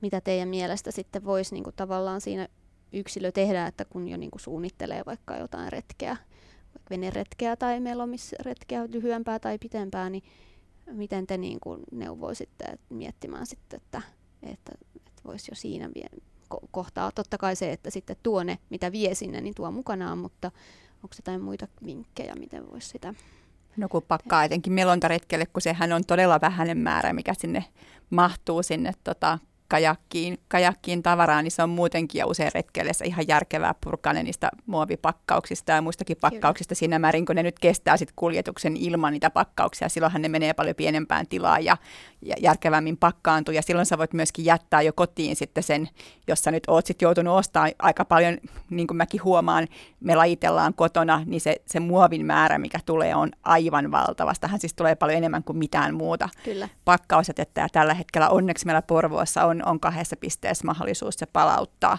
Eli yksi hyvä mahdollisuus on se jo, että ei edes ota sitä mukaan sinne retkelle, vaan, vaan jättää se jo valmiiksi sinne, missä sitten sen helposti saa sinne kierrätykseen. Mutta nythän joissain, joissain paikoissa ilmeisesti jo saaristossakin on nyt teille Pidä saaristo siistinä ry pystyttänyt tämmöisiä muovinkerätyspisteitä, että niissä joissain saarissa on myös mahdollisuus, mahdollisuus se kierrättää, mutta esimerkiksi veneessähän voi, voi tehdä lajittelut, lajittelupisteet sitten näille erilaisille jakeille ja sitten niiden kanssa sitten kuljetella niin pitkälle, kuin missä sitten tulee seuraava mahdollisuus niitä palauttaa. Että se on aika pitkällekin edistynyt nyt se jo lajittelu, mitä kaikkia jakeita voi lajitella myös veneillessä. Joo, kyllä näissä meidän pisteissä siis lähes kaikissa on tosiaan metalli, lasi ja polttokelpoinen, mutta sitten joissain pisteissä on, niin kuin Marjukka mainitsikin jo, muovin keräystä ihan vaan sen takia, että halu, niitä sinne haluttiin, niin paikallisen jätehuoltoyhtiön kanssa sitten saatiin näihin muutamiin isoimpiin paikkoihin niitä aikaiseksi. Mutta kyllä se niin kun, sen pakkausmuovin vähentäminen jo siellä lähtöpisteessä on niin se tehokkain keino. Tietysti neljän viikon venematkan aikana sä et pysty kaikkea pakkaamaan sitten jo valmiiksi kotona, että sitten vaan erottelee veneessä kuitenkin tehokkaasti jo erilaiset jätejakeet, niin Joo. se on hyvä keino. Onko teidän mielestä tapahtunut äh, niin kuin muutoksia tässä lähiaikoina tai viime vuosina siinä, kuinka ihmiset sitten roskaa tai tässä roskan määrässä, että onko teitä tutkittu ihan tai onko se omia havaintoja? No mun käsittääkseni muoviroskan määrä ei ole sinänsä lisääntynyt 30 vuodessa, mutta se mikä on mun mielestä järkyttävää, mä itse asiassa luen nyt kesälukemisena Tuve Janssonin kesäkirjaa, ja siellähän muuten todella herttaisessa ja ihanassa luontokirjassa kerrotaan, miten pitää laittaa kivi, kun upottaa roskan meren pohjaa, eli se on oikeasti ollut silloin 60-luvulla se vallitseva käytäntökin. Mutta sitten taas mä itse 70-luvun lapsi, ja silloin kun oli tämä tota, noin kössikenguru jo opetti siinä palloanimaatiossaan, miten kaikki pitää roskat aina viedä roskikseen. Ja mä olin ihan järkyttynyt henkilökohtaisesti siitä, kun tämä roskateema sitten nousi uudestaan Itämeren suojelussa. Se nousi varmaan noin, olisiko seitsemän, kahdeksan vuotta sitten, jotain tällaista, kun se alkoi nousta. Ja mä ajattelin, että no tämähän on tämmöinen ihan, kuka tee tämmöistä enää oikeasti, että miten tämä juttu nyt yhtäkkiä. Ja sitten onkin näin iso. Ja sitten kun luin just Pidässaari Soisistönä rynkin tekemiä tutkimuksia, niin, niin kyllä sitä niin kuin tapahtuu ihan hirveästi edelleenkin sitä roskaamista. Ja tämä se on se niin kuin tyhmin juttu kaikista. Kyllä. Ja, ja, ja se on sillä tavalla mulle ollut jotenkin vähän semmoinen ikävä yllätys, että 70-luvun lapsi jotenkin ajattelee kuitenkin kössiä ja kössin ohjeita ja ei nyt oikein ymmärrä tätä juttua. Joo, siis 2012 me aloitettiin Pidä saaristo siistinä ryssä meren roskaantumisen seuranta rantaroskan avulla. Sama metodi käytetään Virossa, Latviassa ja Ruotsissa edelleen ja edelleen me sitä tehdään ympäristöministeriön rahoittamana ja se on ihan osa niin kuin tätä Itämeren hyvän tilan seurantaa tai sitä, miten sitä seurataan, että saavutetaanko se hyvä tila ja tosiaan ei niistä nyt voisi sanoa että mitään suuria trendejä myöskään vielä, että sitä on kuitenkin tehty systemaattisesti vasta vuodesta 2012, mutta sehän se meidänkin alkuoletus oli, että no eihän sieltä mitään löydy. No kyllä löytyy ja Suomi kunnostautui olemalla niin kuin roskasin näistä neljästä maasta, jossa se aloitettiin samanaikaisesti samalla metodilla, että se on ehkä vähän myös sellainen niin kuin sienestysefekti, kun menee tuonne rannalle – eka sä et näe mitään, sitten yhtäkkiä mm. sä näet, että niinku, Aa, roska, roska, roska, roska, roska. Ja enitenhän sieltä löytyy tupakan tumppeja Joo, noilta sitä. rannoilta. Joo. Paitsi sitten luonnontilasilta löytyy ehkä eniten tämmöistä epämääräistä muovia, mikä on ollut pitkään meressä ja ajautunut sinne sitten Joo. ajan saatossa. Ja sitähän on käsittääkseni tutkittu just, että ihan niin kuin kaduilta, että kuinka paljon siellä on niitä tupakantumpeja, mm. että sehän on se yleisin roska myös maalla, että ei ihme, että sitä sitten ajautuu niin kuin Joo, ja sitten Suomessa, en mä tiedä onko globaalistikin, mutta ajatellaan täällä näin, että kun sä heität sen tupakantumpin tuommoiseen katukaivoon, niin sitten mm. se päätyy niin kuin vedenpuhdistukseen, mutta ei, ne vedethän menee siitä suoraan vesistöihin Kyllä. sitten meriin, meriin ja järviin, niin, tota noin, niin se tupakan tumppi pitäisi vaan niin kuin pistää taskutuhkikseen tai sitten erilliseen tuhkikseen, mitä aika monessa tämmöisessä isommassa kaduilla olevassa roskiksessa kuitenkin on niiden yhteydessä. Kyllä. Sitten varmaan jonkin verran tulee mieleen si- erilaiset niin siimat ja koukut, joita, joita näkee aika ikävänkin paljon ja jotka voi sitten aiheuttaa kaloille ja linnuille ja muille. Sitten onko teillä niistä jotain tietoa. No kalastus on myös yhtenä tämmöisenä rantaroskan lähteenä identifioitu, että luonnontilaisilla rannoilla tämmöistä, tämän kalastukseen liittyvää roskaa löytyy enemmän tietysti kuin kaupunkirannoilta. Mutta siimaa, koukkuja, ja sitä ei tosiaan tiedetä kyllä Suomen osalta, että paljonko niin kuin verkkoja löytyy, mm. tämmöisiä haamuverkkoja vesistöjen Joo. pohjasta. Ihan hirveästi niitä ei oleteta olevan ammattikalastuksen osalta. Se, että paljonko vapaa-ajan verkkoja siellä pohjalla on, niin sitä on vaikea sanoa. Joo. Sitten me puhuttiin ennen lähetystä vielä, Markus, sulla on varmaan siellä tämä asia, mutta nämä kertakäyttögrillit ja tämmöinen, niin sitä me mietittiin tuossa ennen mm. lähetyksen alkua, että millaista vahinkoa nekin sitten, niin oletteko te näitä paljon tänä kesänä havainnut esimerkiksi?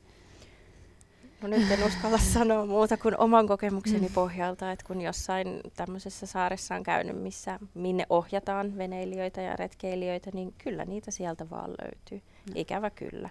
Ehkä ajatuksena on ollut jättää se johonkin hiekalle tai kivikkoon, ettei se aiheuta sitten tulipaloa roskiksessa. Tai onko se sitten välinpitämättömyyttä siihen mm. jätetty, mm. mutta siinähän on se ritilä, mikä kuitenkin sitten jonkun jalanpohjan osuessa voi aiheuttaa vahinkoa. Mm. Ehkä tuossa muovihommassakin ja tässä roskahommassa on se, että vaikkapa se ehkä ei ole sillä määrällisesti kasvanut 30 vuodessa, mutta siinä on sama kuin näissä ravinteissa. Että kun niitä on mennyt sinne aikojen kuluessa niin paljon jo, mm. ja se muovikin siellä hajoaa sitten pieniksi hiukkasiksi, niin se tavallaan se kokonaismäärä, mikä siellä alkaa olla siellä meressä, niin se kasvaa koko ajan. Ja, ja sen takia sen asian kanssa niin kuin oikeasti pitäisi karpata, että, että tota, se, missä suomalaiset on toki, toki niin kuin, ehkä par, parhaimmistoa on sitten nämä muovipullojen kierrätykset ja tämmöiset, mitkä, jos me olette käynyt vaikkapa jossain etelälomalla Kreikassa tai muualla, niin sehän on ihan järkkyä, kun siellä tursua joka paikassa niin kuin siellä merenrannassa ne muovipullot roskiksista ja kaikki on sitä täynnä, että se on semmoinen kuitenkin jotain hyvääkin sanoakseni, niin siitä voin kehua suomalaiset ja suomalaista yhteiskuntaa, että täällä esimerkillisesti kierrätetään pullot ja, ja myöskin muovipullot ja ja se Yli on 90 prosenttia Joo. päätyy takaisin systeemiin. Että se on niin kuin kansainvälisestikin mm. todella iso luku. Täällä on Kari Klamilasta veneilijän vuodelta vuodesta 1984 laittanut meille useammankin viestin. Mä luen ne kaikki. Öö, tuota niin, ensin vähän, vähän aikaisemmin käsiteltyyn juttuihin. Karin muistutus kuuluu, että kun vuokraveneilystä puhutaan, niin navigointi ja puhutaan navigointitaidoista, niin tärkein asia koko veneilyssä on meriteiden säännöt, jotka kaikkien veneilijöiden täytyy tietää. Ja navigointitaidot ja meriteiden säännöt ovat kaksi eri asiaa, kirjoittaa Kari. Mutta itse kysymykseen, joka Kariltakin tuota tähän kolmannessa viestissä tulee, niin hän miettii, että minkä takia Suomesta ei löydy vastuutahoa veneilyn septitankkien tyhden, tyhjennysjärjestelmistä. Kari on seurassa ja, ja, ja Karin seuran kommodori on yrittänyt selvittää, että kuka vastaa kyseessä olevan järjestelmien toimivuudesta ja ja hän kertoi, että mikään taho ei ota sitä vastuuta, eli jos järjestelmä ei toimi tai siitä puuttuu esim. imuletku, niin mistään ei saa apua ja tämä johtaa siihen, että septitankit tyhjennetään vesistöön. Näin siis Kari Klamilasta veneilijä vuodesta 1984. Hän on osunut siinä kyllä ihan niin kuin asiaan tässä näin, että monesti ne septilaitteet saattaa olla epäkunnossa ja, ja niitä ei saada kuntoon, koska saattaa olla vähän epäselvyyttä tosiaan, että kuka siitä nyt vastaa. Ja maa-alueen saattaa omistaa yksi, yrittäjä saattaa olla toinen ja niin kun septilaitteen saattaa omistaa vielä kolmas. Eli monesti on tällaisia epäselviä, epäselviä järjestelyitä sen osalta. Ää, jos sulla on yli 50 venepaikkaa laiturissa, niin tämä asia tulee olla hoidettu. Eli pitää olla imutyhjennyslaitteisto tai sitten pitää ohjata veneilijä jonnekin toiselle imutyhjennyslaiteistopaikalle.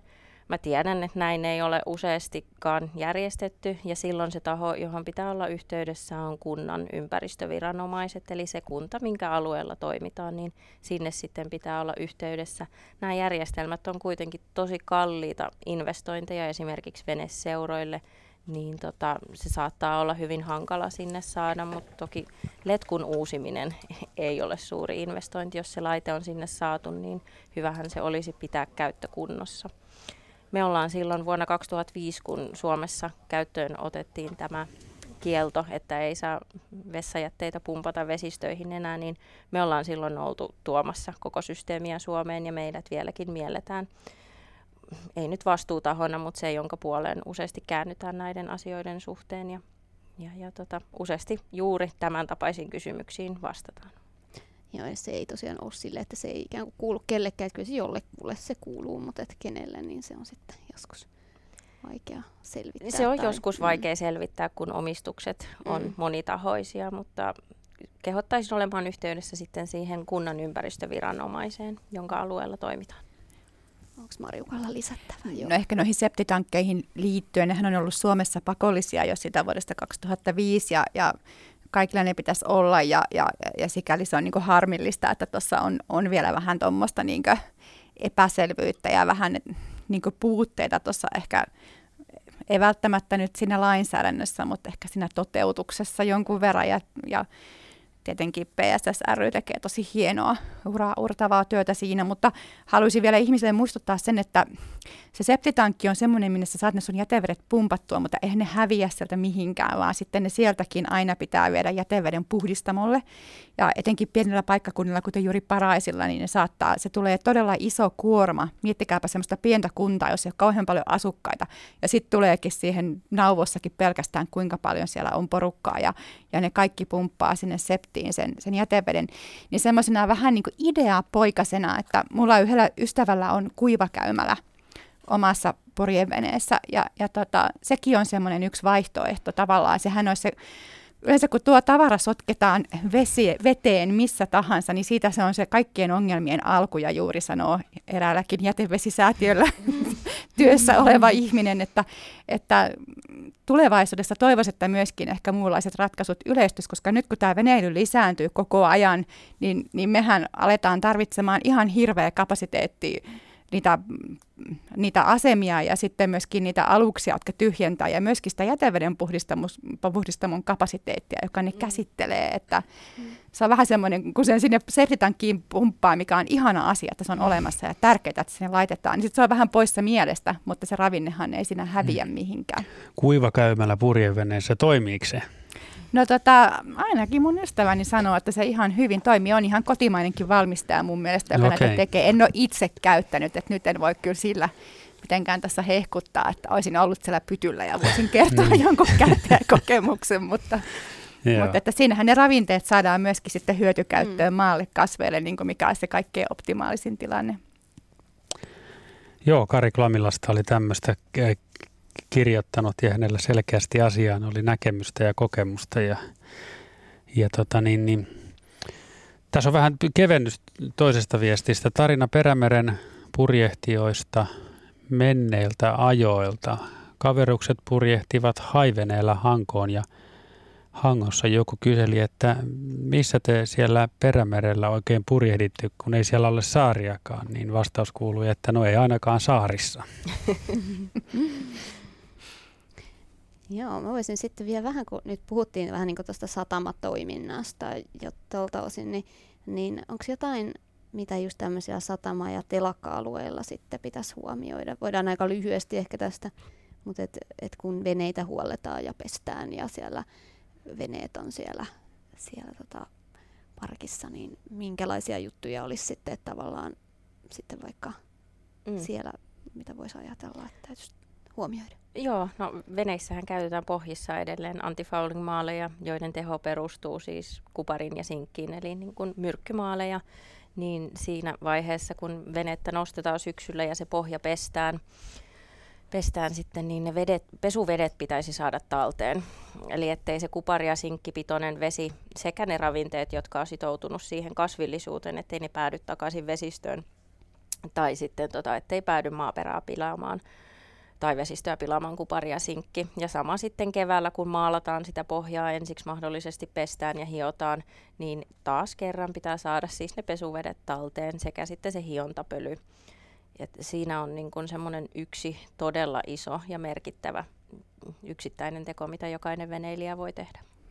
Joo, eikö se näin ole, että veneilyn vaikutukset sinänsä ei ole niin kuin kauhean suuret tällä tavalla, mm. mutta sitten nämä pistevaikutukset voi olla aika isoja jos satama-alueilla. Että, osa, halu, haluatko näistä myrkkymaaleista vähän kertoa, että ilmeisesti jotkut sitten ajattelee, että ne ei nykyään olisi myrkyllisiä, mutta että Joo, jonkun verran, joo, jonkun verran tulee niin kuin sitä, että eihän niissä mitään myrkkyä enää. Mutta joo, kyllä niissä on kuparia ja sinkkiä edelleen ja niiden myyntiä sitten rajoittaa ja mm, määrittää tukes, eli tämä turvallisuus- ja kemikaalivirasto, mikä onkaan. Ja tota, vain tiettyjä tämmöisiä biosidipohjaisia maaleja saa Suomessa myydä. Ja tosiaan se on tosi tärkeää saada ne pesuvedet talteen, että on näitä vaihtoehtoisia menetelmiä pitää se pohja myös puhtaana. On veneiden tämmöisiä pohjapesureita Hangossa esimerkiksi semmoinen pesuri siinä Itäsatamassa, mihin voi ajaa isollakin purjeveneellä ja se pesu hoidetaan siinä niin kuin, se on vähän niin kuin autopesulla veneelle. Sä ajat siihen ja sitten sä peruutat pois ja ne pesuvedet ja se maalihippu, mitä mahdollisesti irtoaa siitä pohjasta, niin päätyy sitten sellaiseen koriin, eli ne ei niin kuin päädy holtittomasti vesistöön. Sitten on tämmöisiä erilaisia harjoja ja raappoja, millä voi pitää sitten sen veneen pohjan puhtaana ja pari-kolme kertaa kesässä, kun sen pohjan pesee ja erityisesti silloin, kun merirokon toukot alkaa kiinnittymään, niin tota, silloin ollaan turvallisilla vesillä sen suhteen, ettei sitten tule kasvustoa pohjaan. Kun sitten taas, jos sitä kasvustoa sinne pohjaan paljon tulee, niin alkaa ajonopeudet sitten taas hidastumaan ja, ja se, sitten myös polttoaineen kulutus, kulutus nousemaan mm. sitä myöden.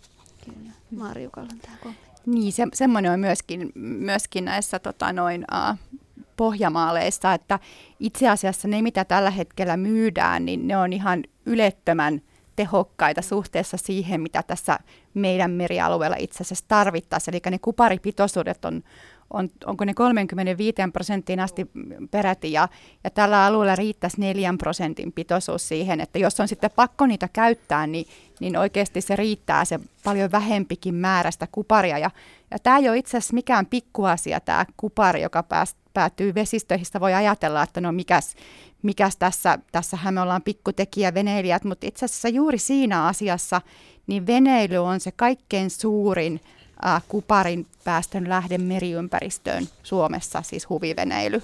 Eli huviveneestä tulee 20 tonnia vuodessa kuparia, kuparia mereen ja esimerkiksi meidän äh, sellu- ja paperitehtaasta tulee vain 5-8 tonnia vuodessa. Et siinä niin veneily on tosi isossa roolissa ja, ja sen takia Itämeren suojelukomissiossa on mietitty viime vuosina, että pitäisikö tätä tähän asiaan alkaa puuttua, koska se on oikeasti ongelma tämmöisissä kovissa veneilymaissa, niin kuin Ruotsi, Suomi, Saksa. Kyllä joo, ja kupari ja sinkkihän vaikuttaa suoraan näihin muutamaan Itämeren avaineliöön, eli rakkolevään ja sinisimpukkaan. Ne on siellä ekosysteemin keskiössä, ja kun kupari ja sinkki sitten haitallisesti niihin vaikuttaa, jos ne sieltä keskiöstä kuolee pois, niin sit, sitten ollaan lirissä. Hmm. Tämän, tämä on säästänyt tämmöistä yhtä kysymystä tähän kohtaan, kun aletaan puhua näistä asioista, niin täällä kysyy eräs kuuntelijamme sisäperämoottorien vesijärjestelmien tota, glygolista, mm. niin miten, miten keväällä, kun veneet lasketaan veteen, niin meneekö tätä glygolia paljon myös vesistöön? Menee paljon vesistöön, joo, että se on, yleensä käynnistetään se vene sitten siellä, siellä vedessä vasta ja sitten se glykoli päätyy sinne sinne niin, että senhän saisi talteen myös ämpäriin, jos sen siinä nopeasti käynnistää veneen ollessa ylhäällä. Että jos vain viitsii, niin tämänkin päästön kyllä saa minimoitua. Ja kuten tässä vastuullisesti vesillä ohjelman alustuksessa todettiin, niin tämä myös saariston asukkaisiin ja, rannikolla retkeilijöihin ja muihin liittyy. Niin, yksi saaristolainen kirjoittaa meille viestin, jos hän ensiksikin kiittää hienosta ohjelmasta. Kiitoksia vaan. Ja hän saarelaisena ihmettelee, kuinka Haminan kunta ei ole järjestänyt jätehuoltoa saarelaisille. Näin on ollut jo kymmenen vuotta. Jätteitä kuljetetaan esimerkiksi PK-seudulle auton perässä viikonloppuisin. Kunta on ilmoittanut, että jätteet voi viedä kaatopaikalle, joka tosin ei ole viikonloppuisin auki. Kaikki välttämättä eivät vie jätteitään kotiin asti satoja kilometriä ja täten jätteet saattavat joutua paikkoihin, joihin ne eivät kuulu. Tähän on kuulemma tulossa muutos, mutta jo yli kymmenen vuotta asia on ollut toisin. Kiitos hienosta ohjelmasta. Tämmöisiä huomioita laittaa meille Saaristolainen. No niin, kommenttia sitten tähän. Mitäs nyt sitten kuntaan terveisiä pitäisi lähettää? No se pitäisi tehdä mahdollisimman helpoksi ihmisille viedä jätteet oikeaan paikkaan. Et se nyt ei kuulosta hirveän helpolta, että pitää jossain peräkärryssä niitä kuljetella pisin ja poikin. Et on suurempi todennäköisyys saada jätteet asianmukaisesti talteen, kun se tehdään helpoksi. Joo. näistä myrkkymaaleista piti vielä sit kysyä sitä, että, että tämähän nyt lähinnä koskee sit niinku Itämerellä vesillä liikkumista, että sitten ilmeisesti nämä ei sit sisävesissä ole edes mitenkään tarpeellisia nämä tämmöiset maalit. Joo, ne ei ole tarpeellisia, ne ei myöskään ole sallittuja Aivan. siellä, mutta villi huhu kuuluu, että joissain paikoissa sitä edelleen käytetään noin järvillä, mutta tosiaan se on laitonta käyttää myrkkymaaleja sisävesillä. Oletteko itse paljon käyttänyt nyt sit näitä vaihtoehtoisia menetelmiä, onko ne toimivia? No kisaveneessä, H-veneessä, niin sitä säilytetään, niin kuiva säilytetään silloin, kun sitä ei pidetä vedessä ja siinä ei ole mitään myrkkymaaleja pohjassa. Soutuvenettä tulee sitten harjattua puhtaaksi ja, ja näin eteenpäin. Mulla on onneksi tämä nykyinen fliitti on sellaista, että siihen ei noita myrkkymaaleja tarvitakaan. Silloin kun meillä oli vielä se kalastajavene, niin, niin me oltiin kaikki ympäristöalan ihmisiä siinä venekimpassa, niin, niin, niin kyllä me koitettiin katsoa niitä, niitä, joissa oli vähän pienempää pitoisuutta ja vähän niin vastuullisempaa, mutta me kyllä jouduttiin käyttämään silloin myrkkymaalia. Se vene oli koko kesän aina vesi, vesissä ja silloin ei tainnut edes ollakaan näitä tämmöisiä pesurioptioita vielä olemassa. Ei, ja puuveneissä se on tietysti myös sitten vähän vielä eri asia, että lasikuituveneiden kanssa uskaltaa turvallisen mielin ajaa tämmöiseen pesuriin. Myöskin se, että pystyy vähentämään sitä kupari- ja sinkkikuormaa, kun vain vaikka paikkamaalaa, että joka vuosi ei tarvitse vetää sitä koko kerrosta sinne uusiksi. Ja sitten on myös olemassa semmoisia hyvin kovia maaleja, joita, tota, joissa ei ole, se teho ei perustu näihin myrkkyihin, vaan johonkin niin kuin fyysiseen toiminnallisuuteen. Eli ne ei pysty kiinnittymään ne Juuri näin. Joo, että se on joko niin liukas se pohja tai sitten se on niin kova. Joo. Ehkä sitä voi vielä sanoa, että minkä takia tästä asiasta kannattaa puhua ja miksi tästä puhutaan, on se, että lopun perinhän kaikki nämä aineet, jos ei sitten välittäisikään, mitä tapahtuu kalalle tai jollekin simpukalle, niin nämä päätyy sitten meihin itseemme. Mm. Ja se tributyylitina on, on hyvä esimerkki siitä asiasta, mitä aikaisemmin antifouling aineena käytettiin. Se on ihan globaalisti kielletty ollut jo aika pitkäänkin, mutta vieläkin sitä löytyy itse asiassa satamista ja yllättävänkin paljon.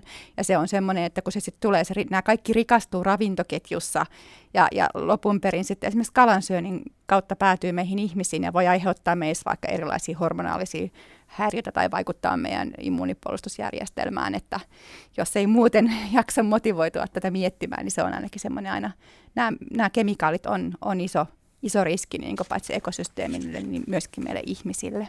Kyllä, ja näitä organotinoja itse asiassa löytyy edelleen suomalaisen venekannan pohjasta, että venekanta on sen verran iäkästä ja ilmeisesti jostakin sitä sitten edelleen saa, kun sitä saattaa löytyä isojakin pitoisuuksia. Tämä on Luontosuomen vastuullisesti vesillä teema-ilta. Lähetystä meillä on tältä osin jäljellä vielä 20 minuuttia. Jani Järvi ottaa puheluita vastaan. Numero tänne päin on 020317600. WhatsApp, Radio Suomen WhatsApp-numero on 040 666.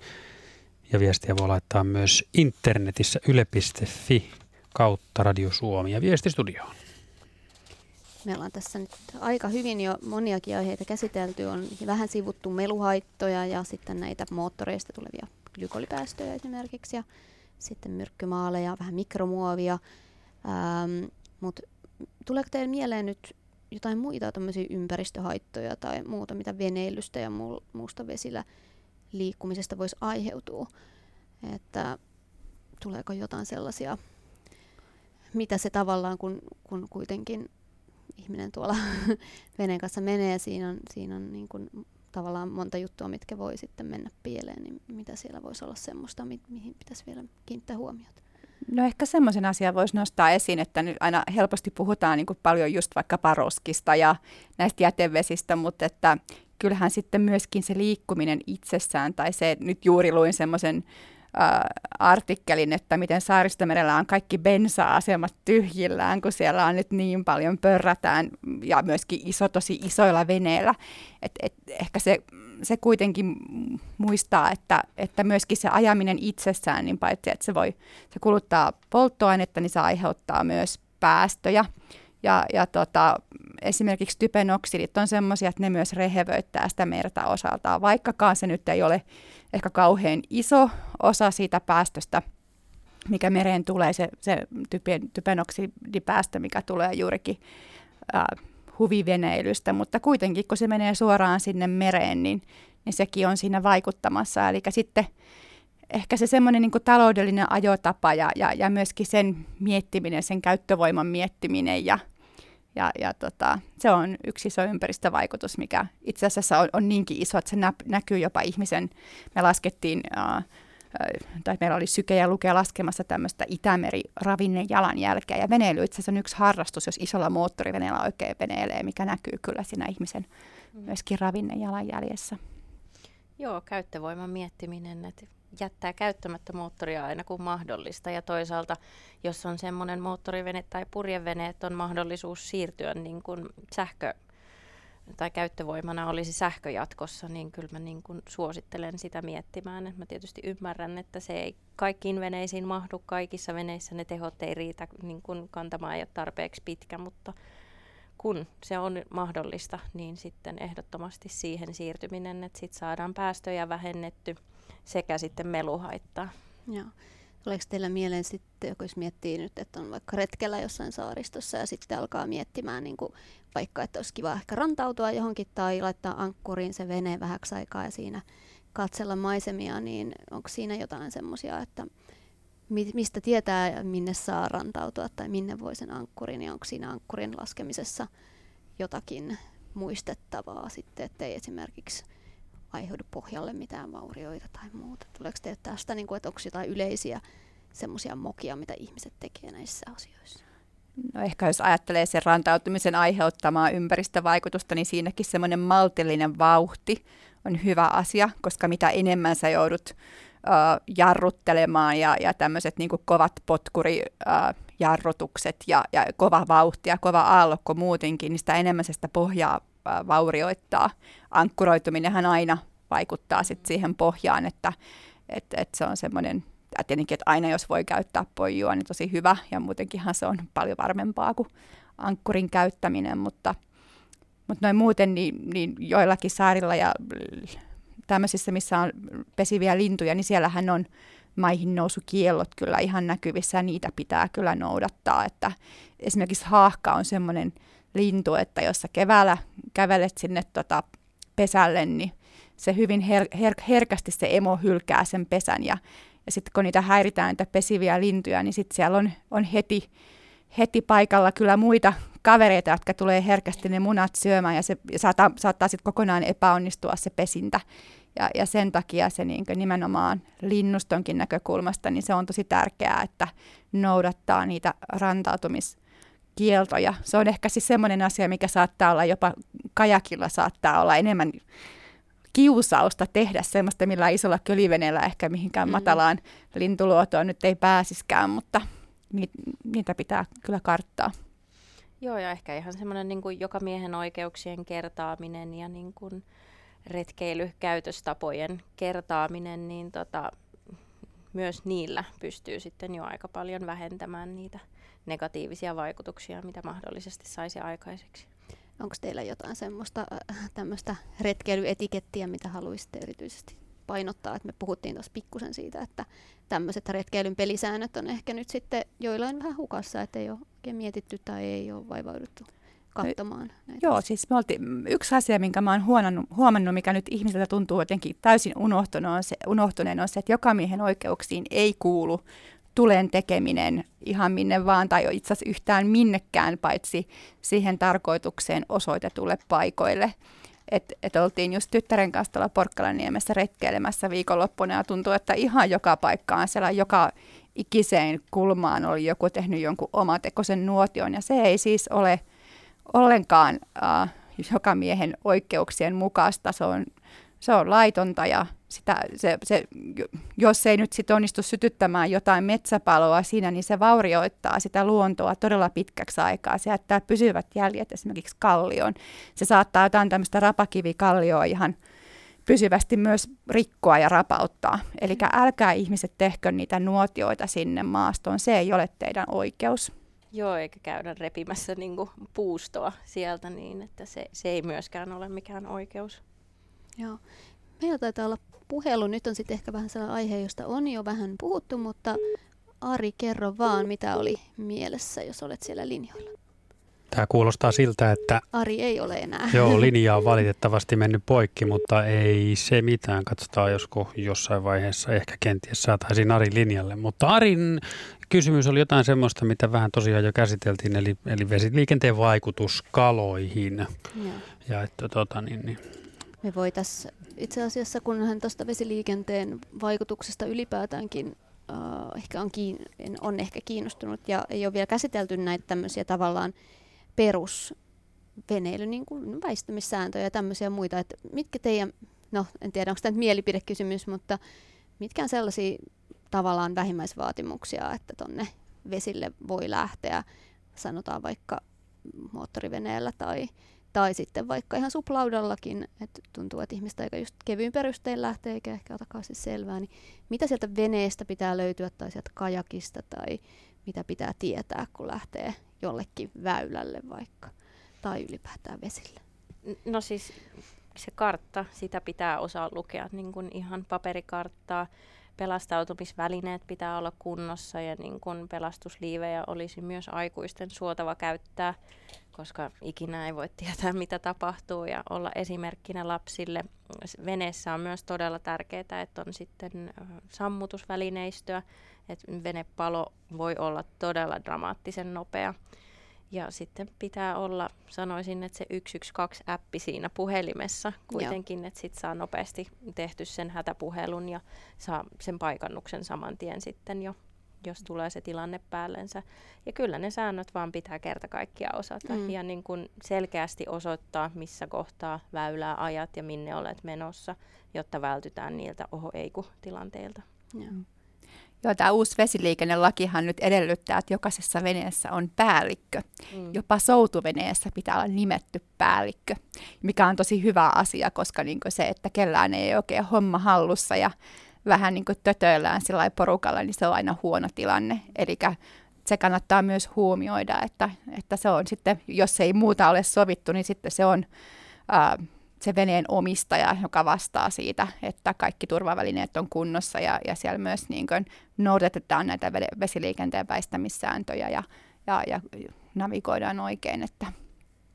Oletteko itse tänä kesänä nähneet jotain semmoisia läheltä piti tilanteita, jo, joissa olisi ollut hyvä toimia toisella tavalla sitten, ettei, et, tai jotain tämmöisiä esimerkiksi juhannuksena tai muuten, onko ollut semmoista, että on ollut paljon semmoista porukkaa liikkeellä, joka ehkä ei täysin ei ole mitään. Ei, mä en ole onnekseni nähnyt sellaista, mutta tietysti lehdistä ja, ja tuolta somesta on saanut lukea joistakin, että tähystäminen on myös yksi älyttömän tärkeä, että varmaan niin kun, mä oon monesti miettinyt itse asiassa melojia, että miten, miten te uskallatte ylittää jonkun vilkkaan väylän tai jätättekö te sen sitten mieluummin ylittämättä ja etitte jonkun vaihtoehtoisen reitin, koska tuntuu, että jostain nopeasti liikkuvasta isosta aluksesta on aika mahdoton kyllä nähdä meloja. Joo. Siis mä menen ainakin itse, kun mä melon, niin mä pyrin mahdollisimman paljon melomaan siis sen väylän ulkopuolella. Kajakillahan ei ole sillä tavalla merkitystä, missä meloja. Se on myöskin se suositus melojalle, että jos vaan mahdollista, niin aina melos sen väylän ulkopuolella. Ja, ja sitten kun tulee se ylitystilanne, niin, niin just noin kuin sanoit, niin vilkkailla väylillä ainakin mä katson tosi tarkkaa, että siinä on niin tosi paljon tilaa ja hyvä hetki ja, ja tavallaan säästän sen sellaiseen sen ylitystilanteen, koska siellä välillä saattaa olla niitä isoja veneitä, jotka menee tosi kovalla vauhdilla. Että tota, mulla, mä, en, mä en ole varmaan tänä kesänä nähnyt mitään sellaisia semmoisia tota, ihan hurjia tilanteita, mutta aikaisempina kesinä on ehkä etenkin ollut semmoisia just tosi, tosi isoja ja semmoisia, niin kuin mitä me sanotaan, ää, liikkuviksi kerrostaloiksi, semmoiset todella isot veneet, jotka voi mennä tosi kovaa siellä väylillä ja sitten semmoisia hurjia ohitteluita, niin, niin semmoista on välillä kyllä nähnyt. Mm, varsinkin just kun on paljon liikennettä niin kuin juhannuksena tai muuten, niin niitä varmasti näkee. Joo. No nyt me ei ole kasti puhuttu sitten tämmöisestä niin kuin veneen vaikka huoltamisesta ja yleensä kunnossapidosta, kun tuli tuossa aikaisemminkin mieleen sellainen, että just, ja, ja Marjukka, sä puhuitkin siitä, että, että nämä yhteiskäyttöveneet on tosi hyvä juttu, että jokaisen ei tarvi omistaa sitä omaa venettä, että voidaan jakamistaloutta harrastaa. Ja siitä toisaalta tämmöinenkin, että vaikka sitten vanhoissa veneissä, mitä mieltä olette sellaisesta, että vaikka vanhoissa veneissä voi olla niitä myrkkymaaleja ja muita, mutta onko joskus sitten parempi, että, että hankkiikin jonkun jo käytetyn vanhan veneen, kunnostaa sen, että ei aina hanki uutta. Että mitä mieltä olette tämmöisestä, että, että se uuteen veneeseen menee se materiaali, mutta sitten toisaalta vanhoissa veneissä voi olla vanhaa teknologiaa tai niin kuin vaikka semmoisia moottoreita, jotka kuluttaa ja tulee päästöjä, mutta et mikä olisi semmoinen No nehän voi kaikki päivittää mm. suurimmassa osassa veneistä sekä niin kuin voitaisiin vetää sähköt uusiksi, teknologiaa uusiksi. Ja se, mikä sitten niin kuin lopullisesti tulee vastaan lasikuituveneissä varsinkin, niin no, tietysti muissakin, niin rungon ikä. Sitten jossain kohtaa se ei vaan niin kuin enää pelitä. Et se on noin 50 vuotta lasikuituveneessä tai muovivalmisteisessa veneessä. Ja siinähän me ollaankin nyt itse asiassa vähän uuden ongelman edessä, että mitä me tehdään kaikille niille kohta vanhoille mm. veneenrungoille. Niille ei oikein ole mitään hyvää loppukäsittelyä. Joo. Eikö tämä Ruotsissa valtava ongelma? Siellä kun on jo pitkään ollut vielä, vielä enemmän veneitä kuin Suomessa, niin luin just jostain, että ne on niinku ihan tosissaan nyt pähkäilee, että sitähän sitä lasikuitua ei saa viedä kaatopaikalle, mm. mutta ilmeisesti, ilmeisesti sen kierrätettävyyskin on tällä hetkellä vielä tosi heikkoa.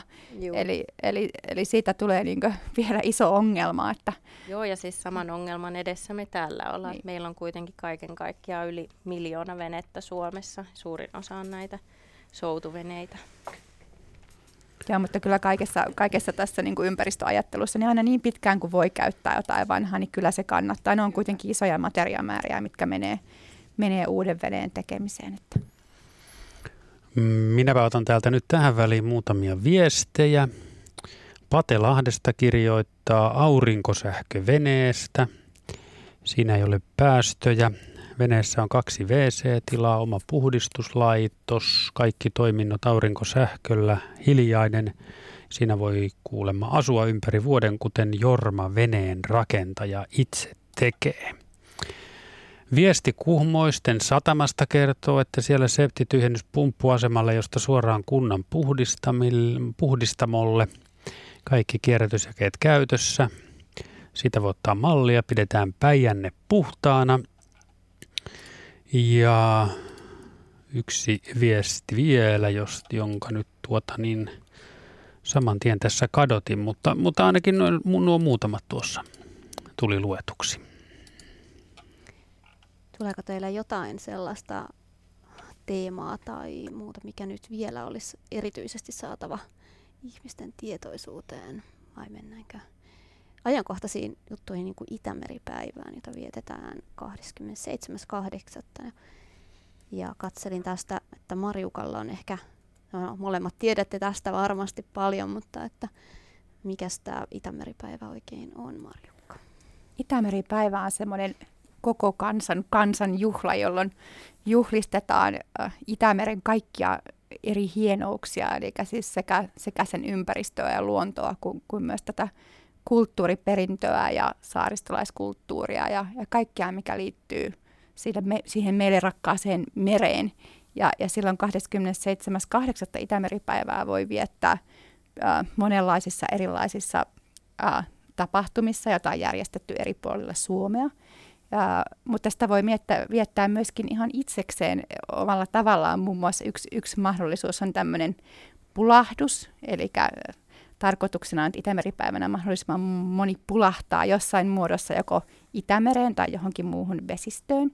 Ää, yksi hyvä mahdollisuus on myöskin särkikalan syönti tai oikeastaan minkä tahansa kestävästi pyydetyn ää, suomalaisen luonnonkalan syönti. Ää, sehän on hirveän hyvä tapa auttaa vesistöjä ja Itämerta. Ja, ja tota, tällaisilla erilaisilla keinoilla voi, voidaan juhlistaa sitä, että meillä on näin upeat vesistöt ja näin upea Itämeri tässä, tässä meidän maassamme. Ja, ja Itämeripäivä on kansainvälinen, eli siihen osallistutaan myöskin, myöskin nyt jo tuolta Viron puolelta, ja, ja siinä on iso määrä venäläisiä osallistujia, ja, ja, ja jatkossa tarkoitus on saada mukaan myöskin ihan, ihan kaikki Itämeren valtiot, mutta tämä on nyt toinen kerta, kun me sitä juhlistetaan, ja viime vuonna aloitettiin. Ja. Meillä on Turussa silloin just Itämeripäivänä, niin meidän Roope-huoltoaluksen kannella Archipelago Sea Jazzin kanssa yhteistyössä Jats-konsertti. Eli jos Turussa silloin on, niin kannattaa tulla katsomaan Itämeren upeinta huoltoalusta sekä sitten nauttimaan hyvästä jatsmusiikista. Joo.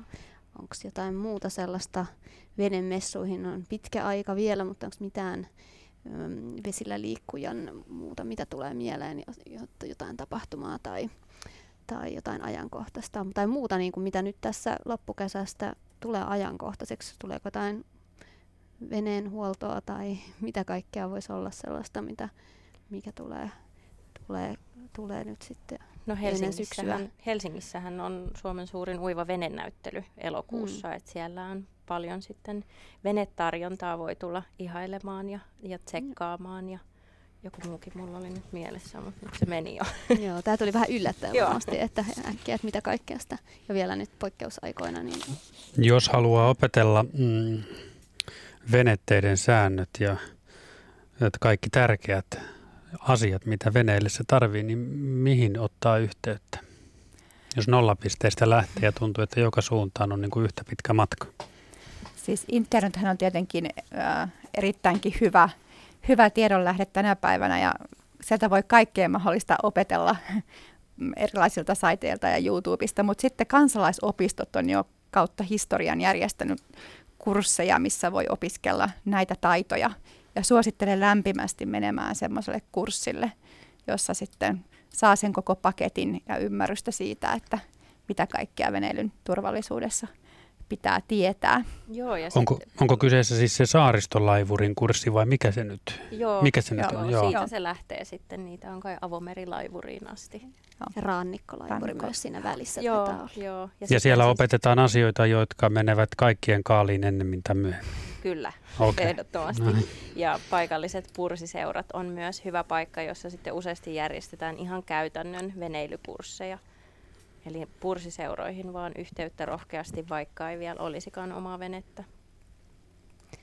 Jos vähän vedetään yhteen tätä lähetystä, niin mitkä teidän mielestä on sellaisia tärkeimpiä asioita, joita nyt yksittäinen vesillä liikkuja voi, voi sitten tehdä, niin kun, että jos et saisitte toivoa, teillä olisi sellainen toive, että joku asia toteutuisi, mitä kaikki ottaisi huomioon, niin mikä se voisi olla? Mulla on kolme toivetta. Okei, okay, kolme pidetään toivetta. niistä roskista huoli, siirrytään myrkkymaaleista vaihtoehtoisiin menetelmiin ja sitten otetaan se rehevöityminen huomioon tai rehevöitymisen ehkäisy huomioon ihan niin kuin maissa ja vesillä. Mitäs Marjuka? Tuossa tuli kyllä aika tuo pankki jo tyhjennettyä, mutta sitten päästä voi aina niin kuin hyvin jatkaa, että, että nyt kun tämä veneily on, on etenkin ehkä lisääntymässä ja nyt tämä poikkeuksellinen vuosikin sitä lisää, niin, niin entistä enemmän se semmoinen ää, myöskin se luonnon huomiointi siellä kohteissa, että kulkekaa poluilla ja, ja, ja pitäkää koirat kiinni ja älkää tehkö niitä tulia joka paikkaan ja, ja tota, huomioikaa ne kasvit ja eläimet, niin sillä se hyvin päästään yhteisen semmoisen hyvän kokemuksen kanssa käyntiin. Tämä ilta on kulunut vastuullisesti vesillä teeman ympärillä. Minä olen Mirjamis Maleen ja toisen toimittajana Markus Turunen ja täällä studiossa oli kaksi asiantuntijavierasta eli Marjukka Porvari Jon Nurmisen säätiöstä ja Hanna Haaksi Pidä saaristo siistinä rystä. Kiitoksia todella paljon kun tulitte mukaan. Ihanaa Kiitos. loppukesää kaikille kuuntelijoille. Kiitos samoin. Kiitos. Ja tässä Tunturi Haukkaviikon luontoäänenä ennen uutisia.